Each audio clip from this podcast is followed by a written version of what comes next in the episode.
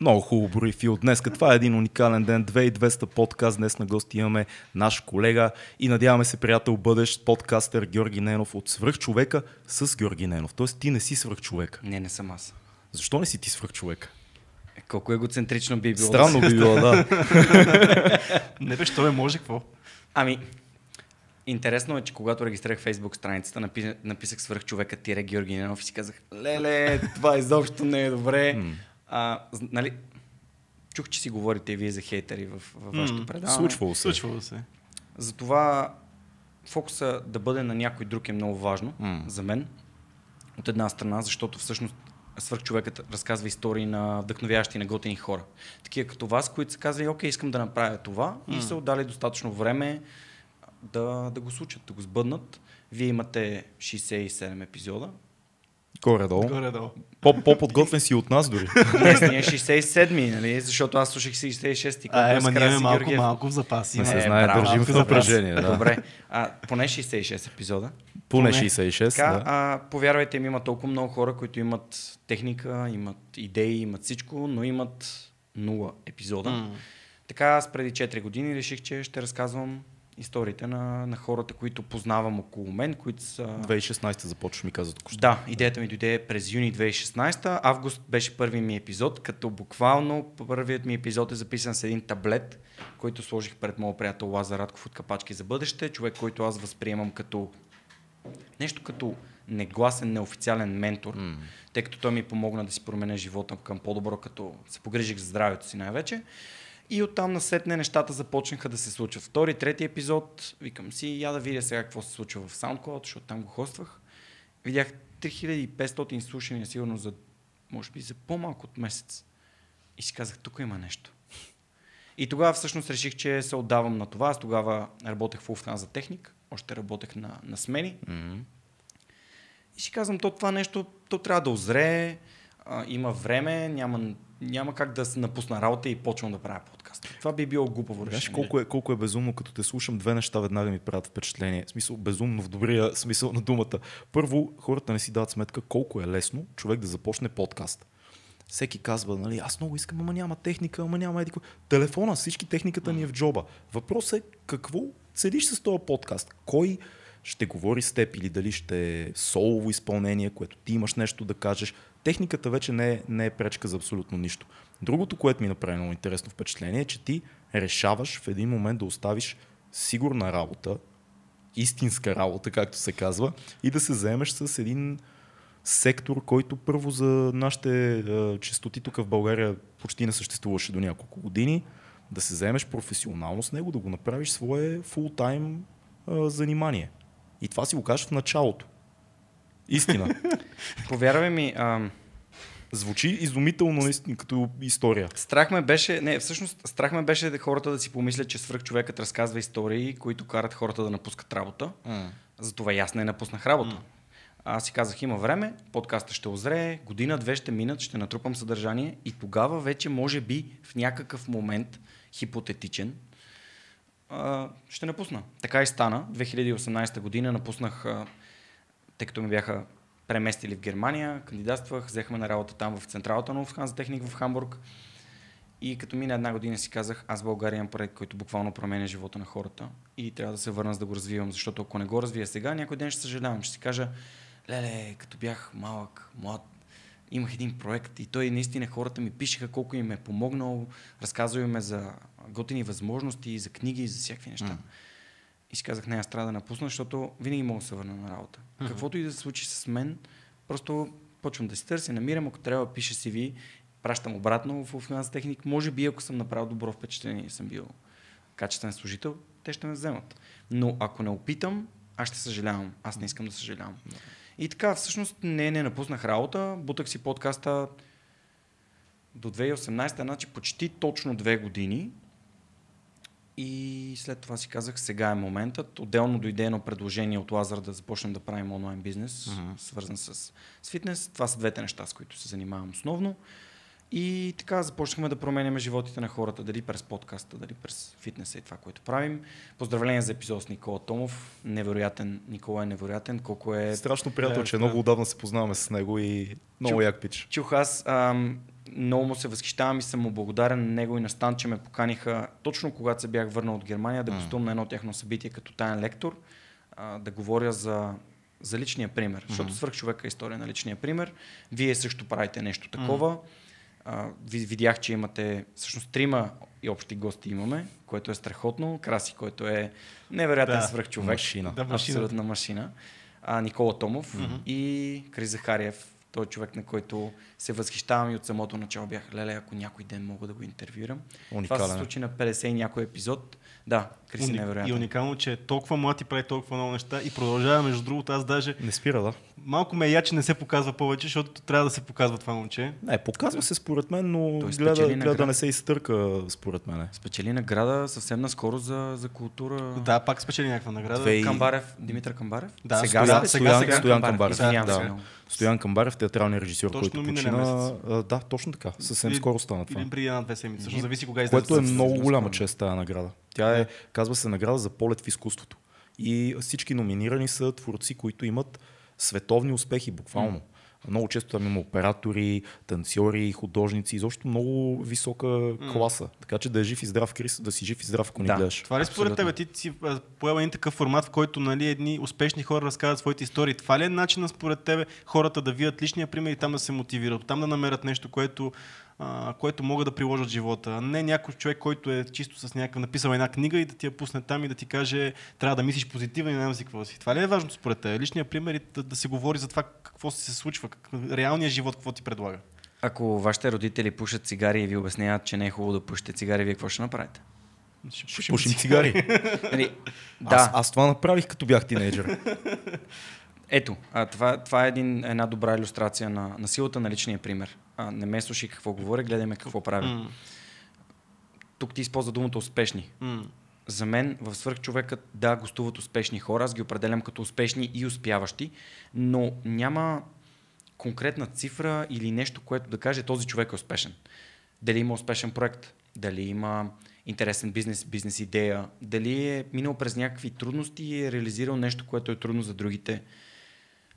Никой не знае, в смисъл такъв, не, не, не, е, не е фундаментално важното да имаш хикс лева в сметката или да имаш титла Си И О. Наскоро ам, успях да интервюрам изпълнителния директор на Райфайзен банк и да, видях го този подкаст на сайта ти, да. Да, и всъщност когато и казах, знаеш ли, никога не съм си мечтал, че за четири години ще успея да, да стигна до нивото, на което да интервюрам изпълнителни директори на, на такива компании, а тя е над двайсет години в Райфайзен. Тя е буквално от самото начало на, на, на тази банка в България. Успяват ли такива хора да свалят гарда в един подкаст? Защото знаеш, че много по-специфично е това, което ние правиме с теб и ние тук. То не е медия в мейнстрим смисъла на думата, не е интервю точно. Успяват ли хора от корпоративния свят и то на високи позиции ти да успееш да ги пречупиш по някакъв начин през подкаст призмата? Мисля, че да. Mm. И вие сега ще, ще останете изненадани, но когато започвах подкаста, аз осъзнавах, че имам едно съществено предимство пред журналистите. Аз съм икономист, не съм журналист. Вие имате доста по-голям опит от мен, тъй като се занимавате с кино и с... Но пак, но пак не сме журналисти, да. Съм друг mm. подход имаме. Mm. Но когато отидеш при някого и му кажеш, аз искам да разказвам истории, аз няма да търся сензации, аз няма да интерпретирам твоите думи, няма да режа и да монтирам да. Неща. Да, е това, много, е това последното е много важно. Mm, точно да, така. Да. Супер важно е, защото някакси, както в, понеже под, моят подкаст е политичен, но както в политиката, така и в журналистиката, предвид интересите, които са намесени, по някакъв ам, начин хората се дистанцират от тази информация. Mm. Те се дистанцират, защото тя не е прозрачна, ти не знаеш, примерно, а, интервюто на Миролюба Бенатова. Uh-huh. Еми, сега, ако го изгледаш цялото е едно, обаче ако изгледаш монтажа е друго. Интервюто с да, генерала. С генерала. Какво да. Мислиш за това интервюто? Ами, не съм, го гледал. не да съм го гледал. Просто знам, че е различно, mm. защото а, а, кон, контекстът е всичко. Контекстът mm. определя верния отговор. И когато имаш контекста, ти можеш да вземеш много по-адекватно решение и много по-добър избор. Hmm. Аз мисля, че не би се променил чак толкова контекста на това интервю, ако го видиме кътното, но няма как да знаем със сигурност. Мисля, че бяха пуснали... Пуснаха цялата, пуснаха версия, цялата да. версия. Аз не съм гледал цялата, но там по-скоро това, което мене ме притесняваше, беше твърде а, решеното предварително от журналиста, без значение дали е Миролюба или който да е, взетото решение ти да постигнеш една крайна цел а... с агресивния подход. Тоест ти вече виждаш резултата преди да си стигнал до него. А, но ти, когато Тази... си опитен журналист, това, което го кажеш, ти когато имаш този подход там тенденциозно си да задаваш по този начин въпрос, ти после ти знаеш какъв отговор ще получиш, знаеш как да го монтираш, за да мога да издържиш. Как да провокираш, как да провокираш, да за да мога да си го вземеш това, което се случва. Така. А, всъщност не искам да казвам нищо лошо за нито за журналиста, нито за интервюирания. Само... Просто казвам, че да, да, контекстът си, да. Да, контекстът е, е всичко. Mm-hmm. И не е нужно да си журналист, за да разбираш, че емоциите са лош съветник и че ако провокираш някого, в някакъв момент той ще се пречупи mm-hmm. или ще реагира по някакъв начин. И точно за това нашите формати според мен имат бъдеще, защото хората искат да виждат автентични, истински, реални истории. И така, и така започна преди четири години и съм все по-уверен в това. Ти, ти си го забелязва със сигурност, ние много го забелязваме, че първо, че хората много искат да се възползват тази възможност да дойдат и да говорят без да има монтаж, без да има ограничения, без да има а, някой, да го, някой да го притиска. И второ, тези, които са били до някаква степен скептични, излизат много щастливи от този подкаст, защото никъде да. другаде няма формат такъв, радио или ще е телевизия или каквото ще е, да ти дадат това време да говориш. Беше и на гости Нойзи. Нойзи навсякъде, всеки ден го дадат по телевизията. Дойде и вика, пичове, кога ще го правим пак, защото реално той получи нещо, което нямаше ограничение. Реално тогава ограничението дойде чисто, защото той трябваше да, да бяга някъде. Но това а, хората а са... Публиката е много интересно, да. защото ние с Нойзи направихме петдесет и шест минутен разговор, което по телевизионни стандарти е ужасно много. Когато ние пуснахме епизода, ние имаме десетки коментари на хора, които пишат: какво стана? Защо го съкратихте? А, вие разваляте формата, хора, стегнете се, искаме три часа подкаст. нали? Тотално обратното на това, което нормално би очаквал всеки. А, между другото, да, не сме ние виновни, че беше късо с Нойзи. Така ще направим втора част по-нататъка. А, предполагам, че и ти си го усетил това. Това е много интересно. Хората някакси се отпускат, като знаят, че няма продуцент, който да седи да си цъка часовника отзад. Няма нервен журналист. Аз съм бил в гост в големи медии и винаги отказвам последно време, последните години, защото мен ме изнервя много положението, в което те казват: а какво мислите за това и това? Ти кажеш: ами аз мисля, да, много интересно, а за това и това, ами аз мисля, благодаря, довиждане. и ти си, а, ти, ти да ги удушиш, нали? Подкастът разрешава въздуха. Така е. Да. Когато започвах подкаста, аз си давах сметка, че аз не искам да си играя пинг-понг с моите гости. Mm. Тоест, въпрос отговор, въпрос отговор, въпрос отговор и така. Ами, извинявам се много, ама то ти до каква... Ако си представим метафорично, че имаме някаква крива, която върви енергията в разговора. Този човек точно е тръгнал да си увеличава енергията. Вие го питате за нещо, което не го вдъхновява, примерно като Краси за, за бягането. Mm. И той започва, и, и той става на стола и се изправя и започва да говори. И, и вие в този момент казвате: да, да, да, да, да, да, я кажи сега за наркотиците. А я сега кажи за заготвянето. Нали разбирате, вие му кътвате енергията, той слиза долу и трябва наново той да, да, да, да се дига. А ако този човек му кажеш: добре, а какво на Bad Water беше специално?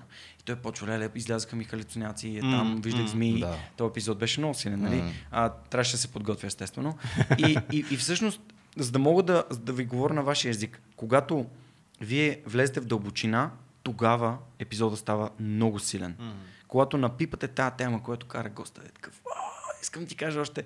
И в началото, когато започвах, хората ми казваха: час и половина подкаст. Също забрави, да. забрави. Spotify има много добри статистики. Не знам дали си следите вашите. Не особено. Не следяваме. Повече YouTube следиме. Ние ще сме по-силни. YouTube какъв ретеншън ви дава, да кажем, до примерно пет-десет минути преди края на епизода? Ами, път... Колко хора се задържат до там, като процент? трийсет процента се задържат. Същото е и при мен. Да. трийсет процента от средно, казвам. Защото, примерно, епизода ми с Теодоси Теодосиев, mm. учител Тео, който е невероятен ерудит и човек, който е спечелил толкова много а, медали за... Наскоро за някой ни беше писал: поканете го, да. И някой от нас, не помня кой беше, отговори: гледайте го а, при Георги Ненов, защото той съвсем скоро беше, слушайте го при Георги Ненов, защото съвсем скоро беше при тебе тогава и, и няма на този етап... А, може би по-нататък да го да, поканим, да, но когато е имал български подкаст, в който с него всичко е минато както трябва, няма, няма нужда да го въртим и да го повтаряме. Така че има, има къде, има много як епизод с... Той е професор всъщност, води с професор. Не, не е професор. Не, не се води той даже, професор, не, той е просто, просто обикновен учител. Той е учител. Обикновен да. учител. И, и всъщност интересното с него е, че слушаемостта му е над петдесет и пет процента, буквално до пет минути преди края, това са mm. час и петнайсет минути. Да. Рекорда ми е с Петър Ванев, ако знаете Петър от Русе. Кой той е направи, Петър Ванев? Той направи тройната корона. Това са трите най-големи пешеходни прехода в САЩ. и трите ги, ги направи. дванайсет хиляди и седемстотин км пеша. Само а... за твоя справка, Коме Мине е четири цяло и пет процента от дванайсет хиляди и седемстотин км. Така че пешо е невероятен. Говорихме с три часа и петнайсет, почти без детайли. Аха, така че за, относно три-часовите подкасти. Да. А, за мен лично това да влезеш в дълбочина е най-ценното нещо на подкаста. Mm. Разбира се, второто най-ценно нещо е автентичността на гостите. Тоест, вие си говорите с тях за, за нещата, които дори може би най-добрите им приятели не знаят. Имам гости, които са разказвали как стартират бизнеса си преди двайсет години в хола на баба си, като са си купили една бяла дъска и един касетофон. Mm. И колко от приятелите ти знаят, че си ходил по нощите да лепиш на спирките бележки, защото тогава не е имало интернет да си публикуваш във Фейсбук обявата. Да. Малко. И, и излизаш от тези разговори с нови приятели. И ти благодаря, Орлин, и на теб, Цецо, че ме поканихте и че започнахте с това. Надявам се, надяваме се един да бъдеш наш приятел, защото абсолютно. Mm-hmm. Това е а, най-важното нещо. Да развиеме средата, да развиеме екосистемата. Когато аз започнах, определям го като късмет. Не съм първия подкаст в България, не съм най-слушаният подкаст в България. За мен това не е важно, както и не съм свръхчовекът. Mm. За мен е важно ние да даваме добрия пример, да даваме, създаваме качествено съдържание, което носи стойност на хората. Дали ще ги научи на книги, дали ще ги научи на стоицизъм, дали ще, им, ще ги облагородя, облагородява по някакъв начин. Това е най-важното. Те да се чувстват по-осъзнати, защото осъзнатостта води до по-добри избори, което води до по-добър индивид, по-щастлив индивид, което води и до по-щастливо общество. Ти си абсолютно прав и това, което е, е готино, като има едно такова комьюнити, е, че всеки е различен. Mm. И всеки е индивидуалност. Твоя подкаст е нещо, което ние никога не можем да направим с Цецо, както и това, което ние правим, форма. Си е еднаква наша динамика, да. Която е странна, необяснима и за нас, защото никога не сме я формулирали, тя просто се случва натурално. Но това е готиното, да имаш и това, и това, и това. Така се прави сцена, щях да кажа, по друга линия, но така а се прави комьюнити подкаст сцена. Айде, така да го кажем. Ема, то, подкаст е толкова, как да го кажа, хост-дривън, че ти реално, ние мога да поканим едни и същи гости с тебе, но е, това по никакъв начин е да, тотално различен, да, защото аз съм слушал с Краси а, на твоя подкаст, той много се различава от нашия. Смисъл и аз си мисля, че той е правен твоя много по-отдавна, нали, с Краси, нали, вече те има и нови истории и така нататък, но той се различава коренно от това, което ние правим с това, което ти правиш, защото така е. Реално него, това, което нас ни е интересно. А това, което каза за доверието, много ми е интересно. Как според тебе се печели това доверие на, на, на госта ти към тебе? Защото ние го забелязваме също. Ние имаме много приятели, които сме покрай подкаста сме mm. спечелили. И виждаме, че в първите десет-петнайсет минути вече виждаш как този човек почва да те гледа някакси с друго око. Почва да те гледа приятелски, почва да ти споделя, както ти кажеш, съкровени неща. Откъде идва това? Как се случва това нещо? Аз не съм си го обяснявал никога това нещо, ако трябва да бъда честен. Моята интерпретация е, че хората просто обичат да бъдат слушани. Mm-hmm. Ние какво правим? Ние слушаме. Ние не сме радиожурналистите или журналистите, които са в сутрешния блок, или хората, които са ограничени от времето, uh-huh. по някакъв начин, за да зададат въпросите си. Ние сме тези, които сме поканили някого, когато смятаме за важен, да ни сподели нещата, които той знае, неговия uh-huh. житейски опит. И когато той започне да говори, той се чувства ценен. Uh-huh. И съответно е много по-лесно да се свържеш с него. Преди да започна подкаста, аз бях един от тези хора, които много обичат да говорят, но изобщо не слушат. И тази терапия, да задавам въпроси на хората, да ги слушам, да внимавам, да не си цъкам на телефона, докато си mm-hmm. говорим, това ми помогна да се науча още по-добре да се свързвам с хората, защото някакси винаги съм го носил в себе си. Но ам, надявам се, че не е необходимо да имаме подкаст, за да можем да слушаме другите mm-hmm. и да разбираме, че те са интересни. Ето сега, като си говорим за книги, тук има едно клише. То от... Ам, как да печелим приятели и влияем на другите. Be interested, not interesting. Нали? Бъди mm-hmm. заинтересован, а не интересен. Ми ето, може да си заинтересован, когато слушаш. Аз днес, например, разгледах профила на Орлин, разгледах твоя профил. Извинявам се за което. С брада и престилка. Отворих един епизод, защото буквално наистина исках да разбера каква бира харесваш и попаднах на, на там на един епизод на твоя влог, който е за кулинарния mm-hmm. влог с кю енд ей. Като говориш за йодираната сол и за бирата, която харесваш, видях, че си отвори бира и викам, ле, сега е този епизод. И ти наистина каза, не съм гледал друг епизод, само този, но видях, че има бира и реших, че ще кажеш и ти наистина сподели, че харесваш Вайс бира, mm. което е супер. За жалост нямаш как да намеря Вайс бира, която не е Шоферхофер, защото знам, че да. По-добре да ви знае нещо. Нещо готини, готини бири донесете. Да, и, е... да, идеята беше да ви подкупя, за да ме харесвате. Ами, то, то това нямаше, е малко... нужда. нямаше нужда да ти кажа, ние те харесваме и без да ни подкупваш. Еволюционно така работи. Носиш плодове, нали, на другото племе, те те посрещат и така. Другия път, ние като ти дойдеме живот и здраве на гости при, при тебе и ще ти донесеме ракия. Виж как се самопоканикме, видяли пък ние са видяли трик.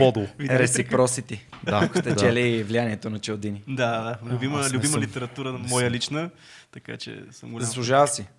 Ами трябва да чекна то. Тук определено целият епизод ще бъде едно голямо книга, филм, събитие. Ние имаме една така рубрика, защото Знам, ти много препоръчваш си. Книги, има много, okay. много интересни неща. А, знаеш ли какво си мислех аз?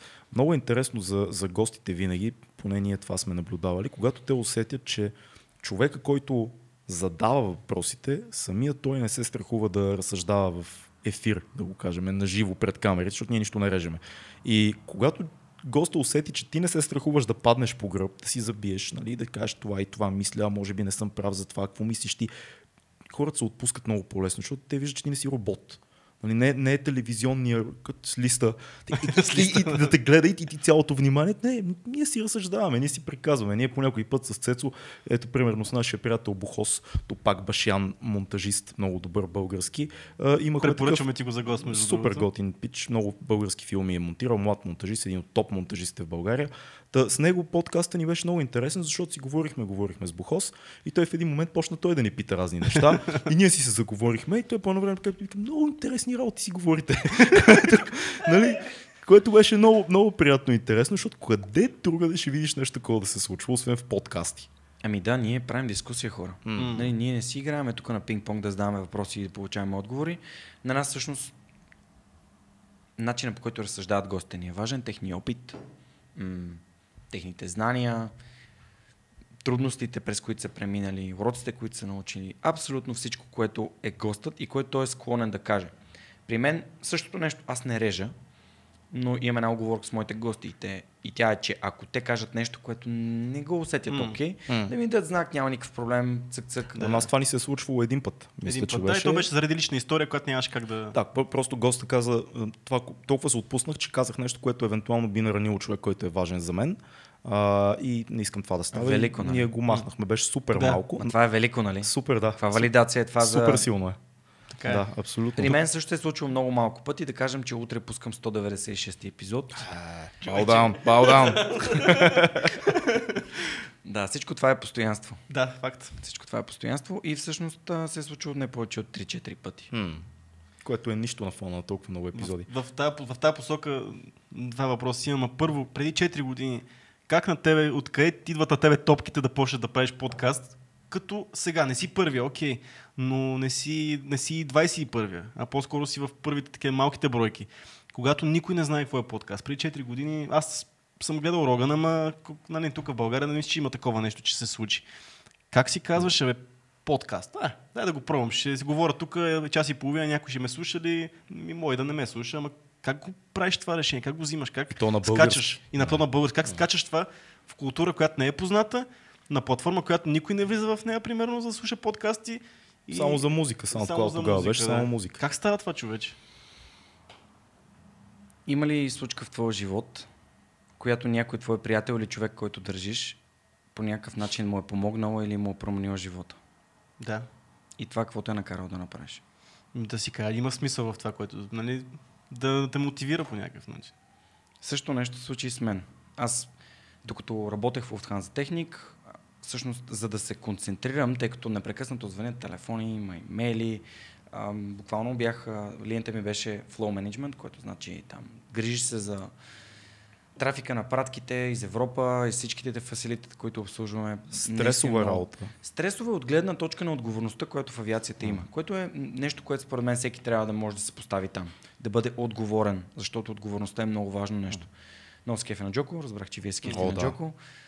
Ам, само да, да ви дам един интересен дисклеймър. Скоро очаквате книги на Джоко на български. Е, че... супер, доживяхме Джордан Доживя. Питърсън на български, сега и Джоко, ако го издадат. Джоко на български, даже две книги. Страхотно. Така че да, стиските палци, ще, ще ви кажа когато са готови.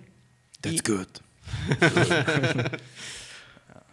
Didn't get the assignment. Good. Good. Да, да, всъщност Джоко играе огромна роля и при това, че избрах джуджицу, но това може да си говорим по-нататък. Да.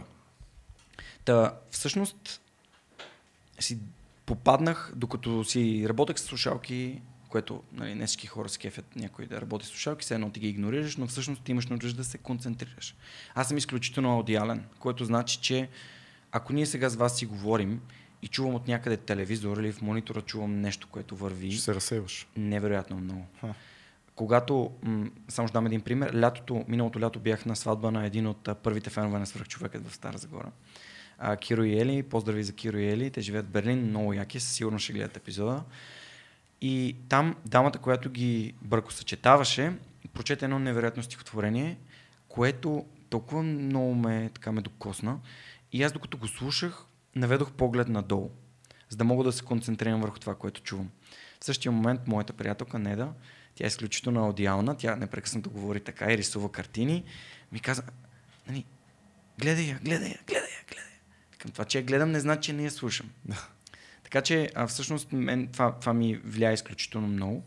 И пускам си музика, работя си на компютъра и по някакъв начин бях решил да си пусна motivational audio. Mm. И пише в SoundCloud motivational audio. Ами да, някакъв тип речи от типа на Мохамед Али, по-скоро Али, Арнолд Шварценегер. Нали, че не можеш да скачиш на You can climb the ladder of success mm-hmm. with your hands in your pockets. Да. И за I sting like a bee, I fly like a butterfly. Точно така. И по-ново време ми се пусна един подкаст, който се казва Addicted to Success. И викам, а, има един, има един рапър, Принс Ей. Знаеш кой е? Не. Той е един а, чернокож или... Как се казва? Принс и Ей. Като... А, сещам се кой е. Да, да, той, той прави беше... spoken word poetry. Да. Точно така. Викам за първ път някой да каже някакъв рап изповедите и аз се очудих какво става. Да, да, да, може да. И произношението ми да не е точно, но той попаднах на епизода, в който той говореше за How to get rid of your uh, toxic friends, нещо е такова, за токсичните хора, за тези, които са... Тук не използвам... Uh, и аз получавам също обратна връзка. Да. Много така... Имаме български думи, много чуждици използваш. Всеки си говори така, както е свикнал. Абсолютно, mm-hmm. да. Така че, да. Но... С нег... Слушай... Хората с негативно влияние върху тебе, да кажем. Да. Примерно. Те, те нямат негативно поздрави, влияние. Илю, Илю поздрави. Имам един нямат... приятел наш, който води предаването Юмрук, в... който също е някакъв тип подкаст. Той ще тук този символ е... Аха. Юмрук, що е негово. Та, Илю много ни храни за чуждиците да. Винаги, затова го поздравяваме, като кажем чуждица, да се мотивираме. Да, та всъщност, докато го слушах този подкаст, реших, а, това е много интересно, почвам да слушам, още един, още един, още един. Попаднах след това на Тим Ферис, някой им беше казал, казах си, този разговор не ми харесва. Не, Тим Ферис е на по чаша вино, mm. много е, много е неконкретно, а пък конкретиката е важна. Той, той еволюира, реално тогава беше по-скоро по-плаващо, сега последните му неща, последната година си станаха много концентрирани, много по-стандартен тип подкаст, той е много средоточен, даже пише много често, докато текат подкастите. От посъвременните му подкасти mm. с Навал Равикант ми е любимия епизод, от преди може би година, година mm-hmm. и половина. Навал е много як пич, препоръчвам да изслушате. Mm. Той даже има интересен Twitter, там нон-стоп се пускат някакви неща. Та, попаднаха на едно събитие, където трябваше да си споделя мечтата и реално меч, мечтата ми дефинирана към две хиляди и шестнадесета година беше моята мечта е да помагам на хората да живеят по-добре и да бъдат по-щастливи. Но това дойде от нещата, които си слушал. Не. Тоест, там го... Тогава си зададах въпроса, а на теб, Георги, какво ти помогна? А, okay. И си дадах сметка, този подкаст наистина буквално ми промени okay. мисленето. Mm. И той не че го промени като направим нов човек, ами накараме да разсъждавам за разни неща. Например, как така да си, как така да спра да общувам с хора, които са токсични за мен и ме натоварват и ме, и ме обиждат и се държат а, грубо. А също това ти е приятел от гимназията, който... Той ти е приятел от дете. Да. Примерно имам такъв приятел, mm. с който... Да, както и да няма да, значение. Да. И всъщност, ам, чеках ми подкаст. Ми добре. Ми той Радо продуцира музика, чакай да му се обадя. Ало, Радо, можеш ли да ми помогнеш да направим подкаст? Да, няма проблеми.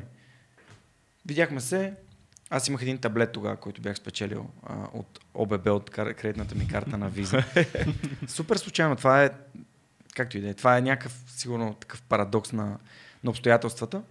И настроихме го, взехме едно, свалихме едно безплатно софтуерче, настроихме го и отидах при Лазар, не разказах му идеята, сложих, под, сложих таблета пред него и му казах, е така, буквално през масата, Лазе, ти си моят първи гост, искам и от теб да започне да. Всичко. Говорим си, без въпроси, без нищо.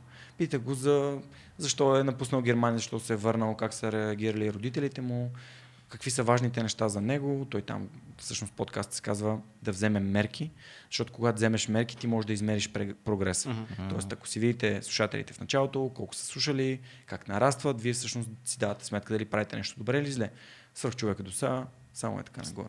Така че страхотно. При вас сигурно също. Развиваме пазара, ние сме mm. нещо иновативно. Mm. За сега, не знам дали сте гледали страницата в Уикипедия за подкасти да. в България. Да. Аз всъщност реших, че ако не направя тази таблица с българските подкасти, а, хората много късно ще разберат, че има. Mm-hmm. Колкото по-рано я направя и почнем да листваме някакви подкасти, толкова повече хората... Mm.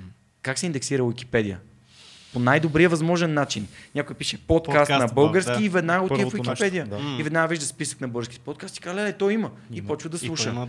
При който и да отиде да слуша, ние ще спечелим.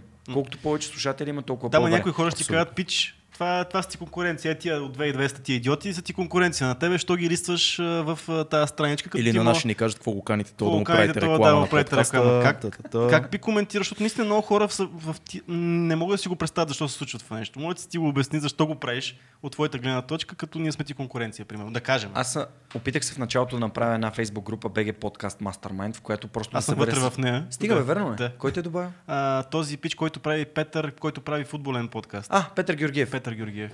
Значи, слушайте Виктория. Неверо... Да. Петър е невероятен. Той е истински журналист, обаче нарети в подкаста му е невероятен. Още от първи епизод на първия сезон, Чудото от Маракана ми е любимия а, от много му епизод. Пълнатив. Аз не, аз не гледам футбол, но той, той, не... той, той няма гости, той разказва, така ли? Да, той е да. като, като Дан Карлин, като Hardcore History, Исто... нещо е такова. Исто... Но за футбол. Футболно, но за футбол, да. Футболно-исторически подкаст. Е, много интересно. Идеята беше да събере всички хора, които правят подкасти в България, за да може да си помагаме. Например, по едно време а, Иван и, и Ники Трифонов от Приятел за цели, които са ми лични приятели, mm. ми казва, аз ги питам, а пичува, що ви няма Spotify? Те, овса не ни занимава, не знаем как се регистрираме. Аз един линк е, просто кажете. Супер просто е, да. Е това. Да.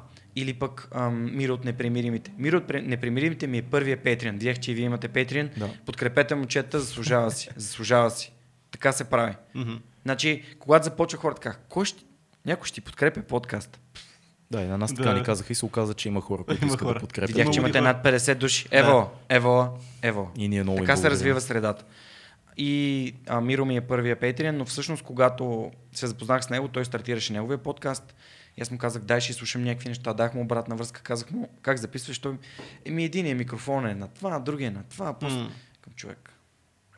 Ето е линк, AliExpress, петнайсет долара, моноброшки. Mm-hmm. Слагаш ги на телефона и записваш. И не правиш монтажи, не, не слагваш аудио, не се занимаваш с нещата, които не са важни. Mm-hmm. За да правиш подкаст е важно, е, най- най-важното нещо е да е стойностен. Абсолютно. Yeah. Съдържанието е King. А, миналата година бях на един такъв workshop с а, Саймън Адуар от uh, The Radio Lab. The Radio Lab ги знам, но... Асоциацията на европейските журналисти миналата година бях поканали Саймън Адуар, който е продуцент и е невероятен пич. И, и по едно време гледам, че са изчерпени всичките места. Им пиша имейл. Здравейте, така и така. Аз съм Георги Ненов, прасвърх човека. Това е може би един от най-слушаните подкасти в България. Нали? Един от най-слушаните. Mm, да, да, да, нали? То може ли аз да не знам за това събитие? Нали? Мога ли да присъствам? Аз искам да науча. И те, а, разбира се, и направиха второ. Направиха втори workshop и той се напълни. Hey. И го питах, добре, защото той изкара един а, там някакъв софтуер, в който имаше стотици писти, които бяха наредени, ефекти на Radio Lab, нали? Да. Сиво Иванов, като си говорих той. И те се почват да си сменят гласовете. И ти се опитваш да проследиш мисълта. И... Да, да, да. И викам, Саймън, целият този продъкшън по-важен ли е от съдържанието? Ако трябваше да започна много, откъде би почнал съдържанието? И си дадох сметка, че съм започнал тотално ам, така, както съм го чувствал, от най-важното. И то е да е, да е съдържателно, да е истинско, да е автентично и някой да разказва личния си опит. Второто най-важно нещо. И за видеото, и за аудиото. Това е всъщност а, как се чувате. Да, да. Защото ако се чувате зле, дори да старно от Шварценегер, никой няма аудиото да ви слуша. Е, аудиото е царя. Това е, той в киното е така. Експеримент... Хората са заблудени, мисля, че визията е най-важна, но ако звука е зле, никой няма да гледа. Всъщност има един такъв киноексперимент, който е правен, който а, снима се една и най-съща сцена с а, камера, хубава кинокамера, която снимаш с този онборд микрофона, който е много е зле положението. И същата сцена снимана с а, телефон, обаче записана от професионален звукар и така нататък. който да попиташ, и професионалисти, непрофесионалисти, хора, които гледат, казват, това е нещо, което... Това с хубавия звук, може да записвам с телефон да е заснето, но това с хубавия звук е много по-гледаемо и много повече възприемаш и картинката и звука, когато ти е цялото ти обединено. Така че, само че тук хората попадат в капан. В капана на перфекционизма. О, да. Те си мислят, че за да заправят нещо, трябва да имат студио, yeah. шумоизолирано, микрофони, миксери, всякакви такива неща. Истината е, че имате нужда, ако си представим скалата от нула до десет, на нула е не се слуша, mm. на десет е съвършеното студио. Нали, тук все пак има прозорци, чуват се линейки и така нататък. Абсолютно. Да. Има си игра, ако трябва да се махат всички тези неща. Не е нужно. Mm-hmm. Не го и правим. Да, го и правим. Именно. Трябва ви звук някъде между пет и шест. Ние правим минимума много често, просто сме малко мързали. Аз също това правя минимум. Да. Ама това не ми пречи да имам сто деветдесет и шест mm. епизода и нарастващи mm. слушатели. Точно така е, да. Така че м- ние си мислим като хора, че трябва да е перфектно, за да ни слуша някой. Не, просто трябва да е слушаемо и ам, това е абсолютно достатъчно. Първите ми епизоди са записани само с таблета. Може би на двайсети или трийсети епизод вече получих брошките. Почнах да записвам с брошките, аз си ги поръчах от Амазон.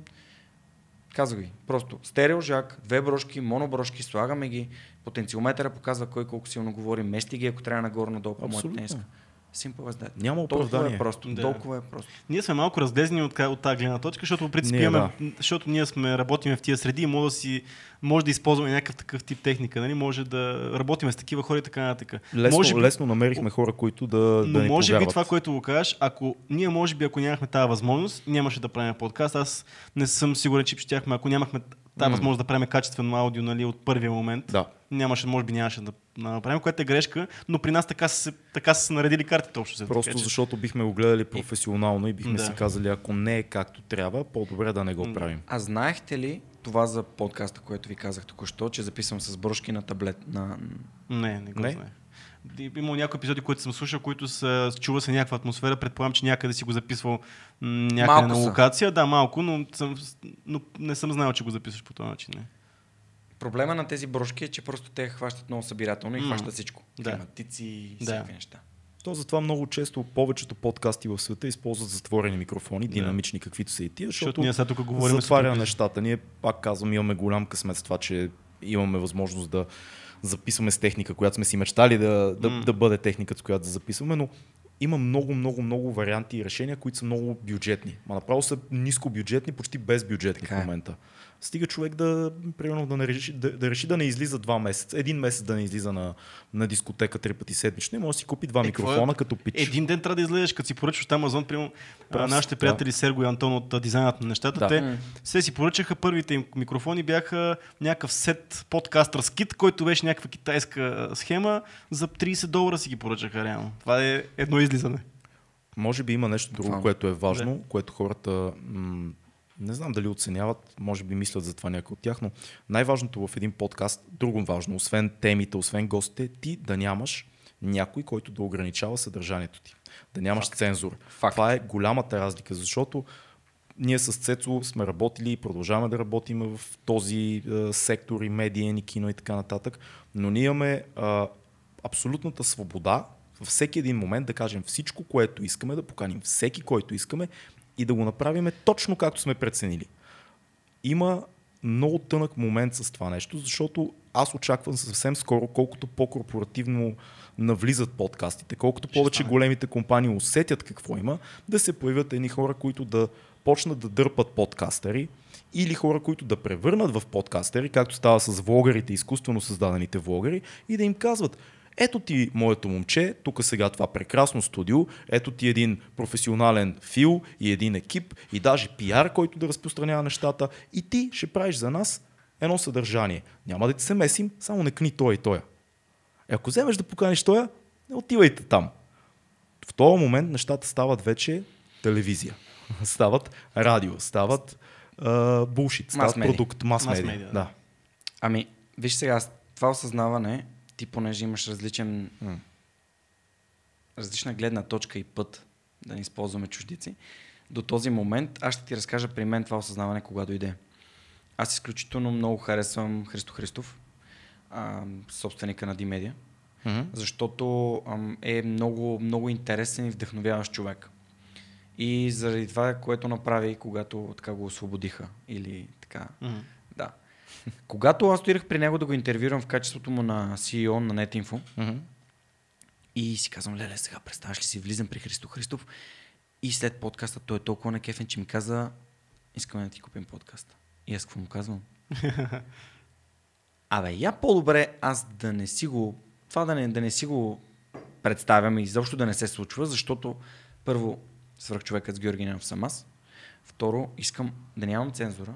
Не, не, не говорим, че той би наложил такава, но говорим, Мисля, че... че... Той, той е последният човек, който Всъщност, би наложил цензура. Христо Христов е един от основните хора, които е, отговарят това ние да сме тук и да използваме тези... Супер! Ево, ево на Христо, благодаря един от основните, но... И, и това, е, това е човек, който стана популярен медийно с отказа му да налага цензура. Да налага цензура. Да, това, това е много важно не, да се каже. А, използвам го метафорично. Да, да, да. Не, че той ще го направи, но някой друг, да, някой друг би го направил, да, да.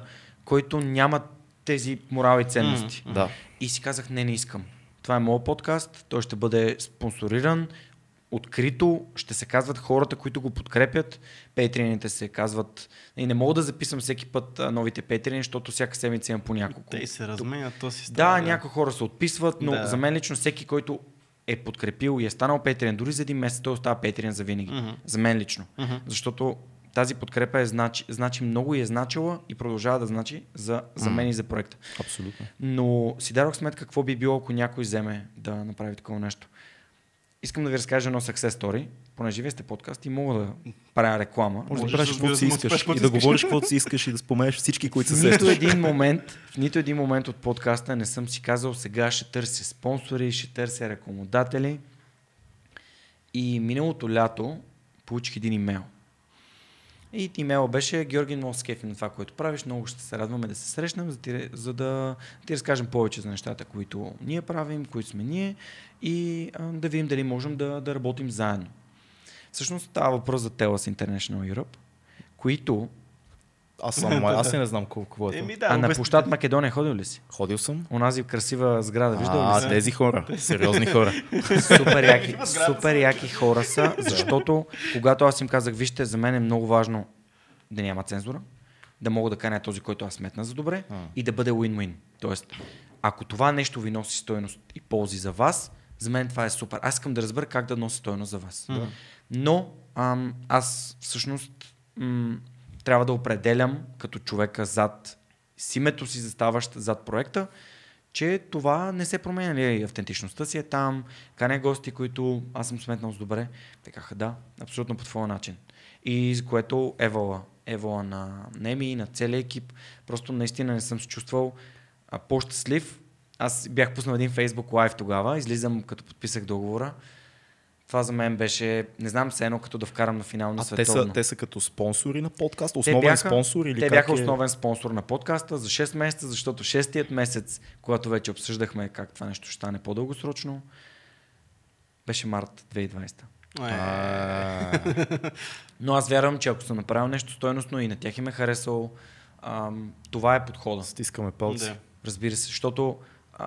Това е, за мен това е начина. Хората, които те харесват, да те намерят, както mm. Ицо по някакъв начин сте попаднали него, той е паднал на вас, казал, ево Цецо, ево Орли, правете го, нали, имате, имате моята подкрепа. И така те застанаха за мен. Видях, че и вие също а, работите и с Storytel, Storytel също супер яки. Работихме, да, да. но дори като не работиме, пак може пак, да кажем, да че имат да. супер яки неща. Услугата е невероятна. Mm. Аз я ползвам.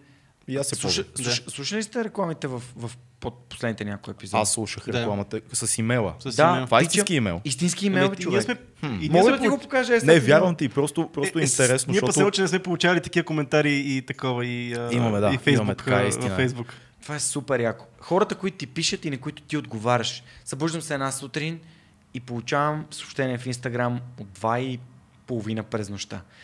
Леле, Георги, аз попаднах на твоя подкаст съвсем случайно и слушах един епизод с Теодоси Теодосиев, толкова ми хареса и след това видях Елена Николова. Елена Николова е психолог, психотерапевт. Mm-hmm. Тя всъщност е майката на приятелката ми, но много исках да имаме психолог в подкаста, защото смятам, че това е тема, която в обществото се игнорира. А, менталното здраве, mm-hmm. физическото е важно, менталното също е важно. И това е все едно да, да си караш Ферарито и да вътре да е с едно и едно, а, трицилиндров, не работещ. Просто в България е табу това по някакъв начин. Факт, има стигма mm. на това нещо. И, И тя каза, леле, докато не изслушах това нещо, не можах да си легна, толкова съм впечатлена, толкова много се радвам. Да, ти казваш вътре, искате ли да, прави, да, да правя всеки месец епизод с някой а, терапевт. Хората имат нужда от това. Hmm. Хората имат нужда да слушат скрити зад това, че те само слушат, да. Те се припознават mm-hmm. в историите. Дали на, на терапевтите, дали на който и да е. Те се припознават и това ги зарежда. Казват си, не съм само аз такъв. Mm-hmm. Това, което вие правите е същото. И хората си казват, да бе, аз бях там и аз бях в супер тежката работа да се занимавам с деца, примерно жертви на насилие и просто не можех да издържа и приятелите ми викаха, а бе, какво се правиш, нали, имаш си хубава работа, примерно. Mm. Еми да, ама примерно Краси е казал, майната му, аз не искам да правя това, искам да се науча да готвя и намерил. Аз съм mm. същия като Краси. Пробвам това, пробвам това, хм, това не е моето, това не е моето. Обаче като погледнеш назад, и вие виждате как вашия път, всичко, което сте правили, ви е водило на, към подкаст. Също е и при мен, но по тотално различен път. Mm-hmm. И така всъщност, когато видиш такова съобщение, си казваш, това, което правя е велико. Успяваш ли да отговориш на всички? На всички. Не ми пишат кой знае колко хора. В смисъл, наистина малко хора ми пишат, но редовно. Но, да, и такива, които знаеш, че има какво да кажа, защото много влогари получават много, много писма. Е, много си готин, брат, или па е, нищо не става от тебе, ама ние, когато получиме нещо, получаваме нещо смислено. В смисъл, да. Получаваме писмо, нещо на писмо. Писмо получаваме, наистина, за, да. Вие, структурирано. Вие направихте това, аз се почувствах по този начин, за това вие сте такива и... Това ме кефи. И, и аз за това обичам да казвам, че моята, моята мисия чрез подкаста е всеки епизод да помогне на поне един човек да mm. промени живота си към да. По-добро. Дали му е дал някаква идея, дали му е дал някаква книга, дали му е дал а, вашия подкаст или mm. Никола Томов. А, спомням си преди, преди една година, миналата година, а, бях на едно, на едно събитие, на което дойде едно момче, така м- тупаме по гърба, аз обърнах и казах, здрасти, той... Само исках да ти благодаря. Без здрасти, аз съм еди кой си. Каза, само искам да ти благодаря. Никога не го бях виждал в живота си. Mm. И само казах, да, за какво? За какво? И той каза, човече, за толкова много неща трябва да ти благодаря. И как да се почувстваш? Хората mm. не си дават сметка, че в такива ситуации а, ние се притесняваме повече от тях. Да. Това е много, много странни с тия моменти. Много са яки, но... И на мен са ми се случвали, и на Цецо. Велико е това. Просто ти си по-притеснен, защото аз не трябва да го разбиеш на него. Да, да някой идва толкова емоционално зареден към теб, а ти познаваш себе си. Знаеш, че нали, да не разваляме доброто впечатление, което сме създали. Та, така, а да. Това, което го кажеш, е много важно, пък за нас е много ценно и ние да се оголиме по някакъв начин, защото да. Не само гостите, ние сме правили такива теми, че ние не можем да си говорим за депресия, ако не си споделиме, ако ние не се оголиме, ако ние не, не бъдем уязвими към тази тема и не си кажем какво сме преживяли. И според мен това за подкаста ти няма как толкова часове ефир, без да се разгориш по някакъв начин, защото ти ако не го правиш, значи си криеш нещо, значи си, значи си фалшив и това няма как да не се види. Така че сега това е също съм. Е много ценно. Няма Днес... как да играеме роля. Това е много интересно с подкастите, защото дълго е, повторяемо е, много хората ще усетят, ако ти си... Ако се разминават историите. Да, да, много е странно, много е особено. А, когато започвах аз всъщност, вие говорите доста спрямо а, това, което аз правя в моят подкаст. Mm-hmm. Аз опитвам да задам въпроса и понеже вие сте двама водещи. Mm-hmm. И това по някакъв начин оставя възможност за интерпретация. Ти имаш една гледна точка, Орлин има друга. Много различни. Да. И сте различни. Аз за това спрях да каня повече от един гост, защото така се размия фокуса. Mm-hmm. Историята, историята на личния... На, извинявам се, историята на моят гост, неговата лична история е фокусът на записа. Mm-hmm. Обаче, за да мога да изградя доверие с хората, за да може те да ме слушат, те да знаят кой съм, да, да могат да си кажат, а, това е Георги, той е готин, нали, той... Всъщност, аз трябва да им разкажа кой съм аз. Аз трябва да им споделя през какви неща съм минал, какво ми се е случило, как съм останал без работа, кога се е случило какво в моя живот и какво съм си взел, какви отношения имам, примерно, с, с баща ми, какви отношения имам с приятелите ми, какво ме... Е, такива неща. Mm. Защото така хората знаят кой е Георги. Mm. Няма как да е само в едната посока, няма как те да ти дадат, пък ти да задържиш yeah. от тебе. А, аз правя една метафора, нали, не искам да обиждам а, Слави Трифонов. Може да говориш каквото си искаш. Не, не, просто искам, пак като за, за интервюто с генерала си говорим, никой от нас не знае какъв човек е Слави Трифонов като човек. сто процента. Mm. Не, той никога не се разголвал, за да каже, хора, днеска ми е наистина скапан ден, ам, минах през еди какво си, или примерно а, преди известно време научих, че мой близък човек е болен. Mm-hmm. Е, тия неща, които наистина те хващат за гърлото. И... Ма нужно ли е? Защото неговото е друго.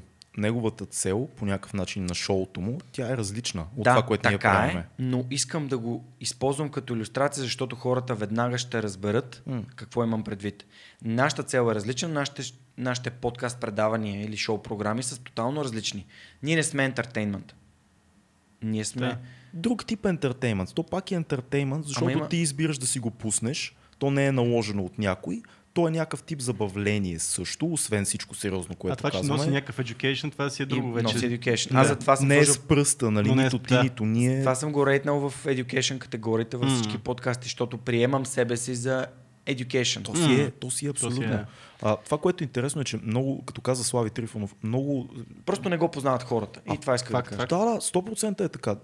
То, то не се изисква много. То не е, да. Както и да е. Въпросът е, че сякаш последните петнайсет години, може би, в световен мащаб, хората все повече и повече бягат от това изкуственото нещо, което им се дава, тип late night шоу, тип програма, която е структурирана, тип водещ, който играе ролята на водещ. Ето днес аз съм водещ, нали? Така фиктивна фигура някаква. И искат нещата да бъдат естествени. Той затова гръмна Роган, затова гръмнаха толкова много хора в западните подкасти, защото в един момент се насъбра изкуствено, изкуствено, изкуствено и махалото пак, нали, на цялата световна история се мръдна и сега хората казват не, не, искам грешките, искам да, да, да видя как водещия запецва или казва нещо глупаво и другия водещ му казва, бе, то много си тъп, това не е така. Или как а, а, гостът разказва нещо и после казва, фак, това, това е много тегаво, сега се замислих за него. Разбираш, сега осъзнах, че е тегаво, докато говорих в реално време. И вие няма да го изрежете, и аз съм се разголил и това цялото е едно непринудено нещо, което по стечение на обстоятелствата има микрофони и камери. Да, съгласен съм с тебе. На двеста процента хората искат да си говорят с... Английската дума е genuine. Mm. Истински, истински, истински хора. Да, да бе, то, по, то понякога става по-ценно за теб, отколкото за самия, за самия слушател, според мен. Защото, да да знам, аз толкова, толкова неща съм научил от този подкаст, че дори mm. да не го правихме, да не излизаше, най-вероятно нямаше да направим толкова епизоди и да продължаваме да правим, но пак ще да получа нещо много ценно и да не го правим за хората. Аз за това, когато започвах подкаста, всъщност... Може ли да минем с рубриката с книгата и с събитието? Може, сега може, може. Пък да. Айде ще може. Задайте ми въпроса. Да а, не да раздаваме рубриката. Аз имаме съм... една рубрика. Никога не си чува за нея. Но тя се казва книга, филм, събитие, в която гостите не препоръчват една книга, един филм на събитие, препоръча и една книга. Така. Книгата, която ви препоръчвам, е Седемте навика на високоефективните хора. Седемте навика на високоефективните хора на Стивън Кови. Окей. Okay. Това е книгата, която аз наричам учебник. Uh-huh. Защото наистина много ми е помогнала за да осъзнавам по-добре себе си, да познавам по-добре себе си.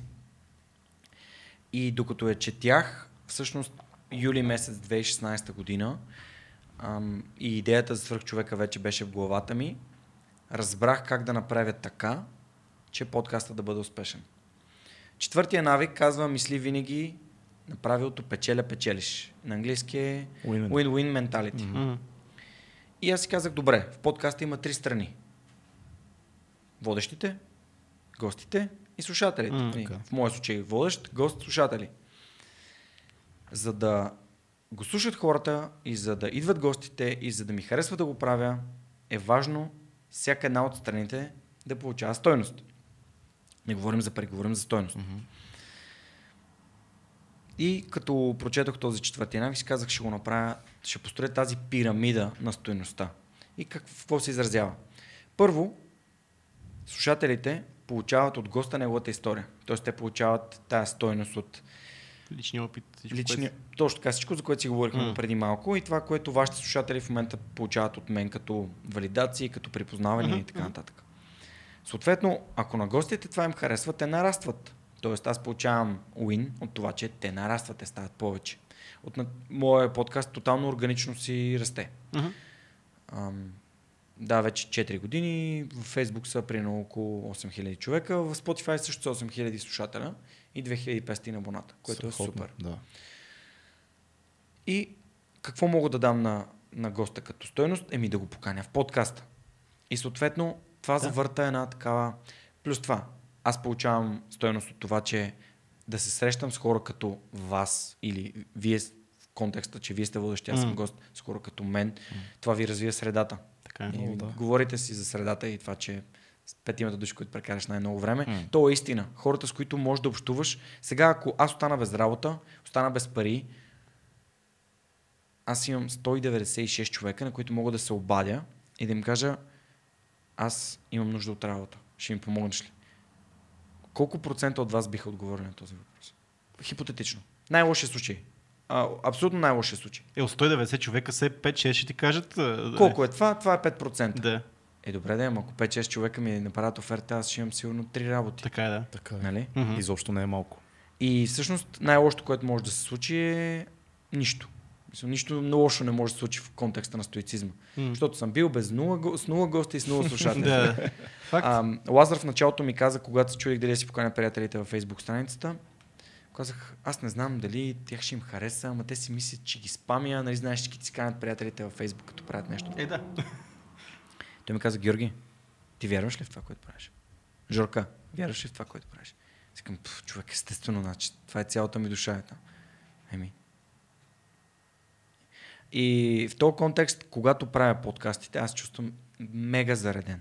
Това е нещо, което ме пълни с енергия. Ам, първоначално, още, може би още в началото си давах сметка, че ако тръгна по пътя на монетизацията, който се различава от пътя на стойността, mm-hmm. т.е. на трупането на съдържание, mm-hmm.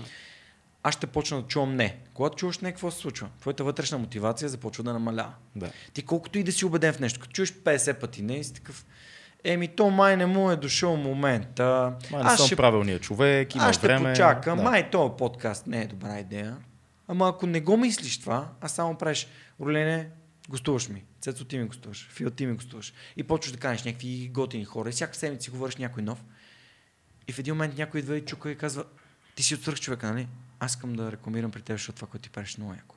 И тогава, всъщност аз обичам да казвам, че когато се появи едно opportunity, mm. то те прехвърля много по-високо от там, където си можел да бъдеш. Защото това opportunity е свързано с колко, нали, тази възможност. Колко време си посветил на това, а колко време и защо това ти е нагласта.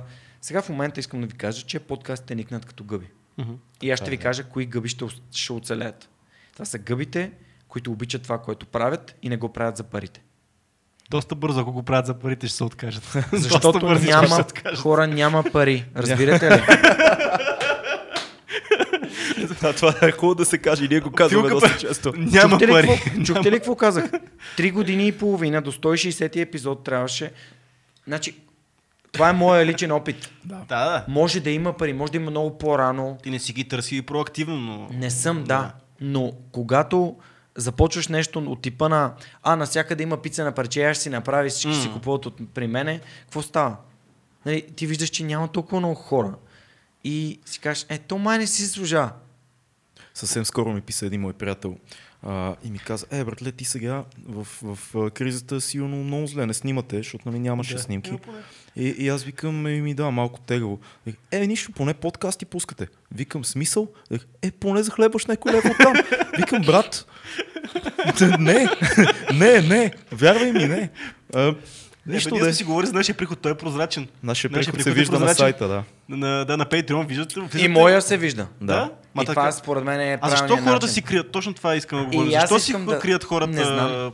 Колко... Не знам. Колко пари изкарват? Не знам. Защото то може, ти имаш няколко нива, имаш, ма не знае, не знае колко пари. Защото хората а, разсъждават странно. Вероятно някой, който си крие прихода от, от, от Patreon, би си казал така. Окей, да кажем, че аз имам а, петдесет Patreon, примерно. И някой си казва, чакай да им помогна на тия момчета, влиза и вижда, си казва, петдесет човека им даряват. Е, не са толкова зле. Нали? Да. Обаче това всъщност не е вярното мислене, защото тези пари, които те, са, те са... Те, то не можеш да скриеш колко Patreon имаш, можеш да скриеш само колко пари получаваш.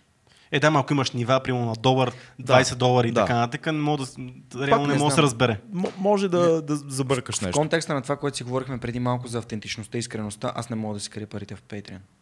Това е, това е моят отговор. Много ясно. А, разбира се. Много ясно. И, и, и не знам за другите, всеки си има съображение, ние нямаме контекста, както казах. Всеки си решава, да, абсолютно. Но аз не бих си ги скрил, не мога да съдя другите хора и не бих го направил, но Всеки, е, всеки си има принципи на работа и много от, от всички, които правят подкасти и влогове и така нататък, знаеш, че много хора работят и с спонсори, и с Patreon или някаква друга платформа. Mm. И вероятно има причина за всяко тяхно действие. Няма как Факт. да знаем. Това са да, да, просто механизми някакви, Цецо, които пита, са различни. Да. Защо според теб? Ми, нямам идея, наистина. А, и не а, мисля, следва... а следващото ниво е да имаш и отчетност даже. Мисля, следващото ниво на това нещо, ако се изхранва да. само от Patreon, защото има такива, защото нали, ние сме казали, ние сме само Patreon driven, нали, сме само...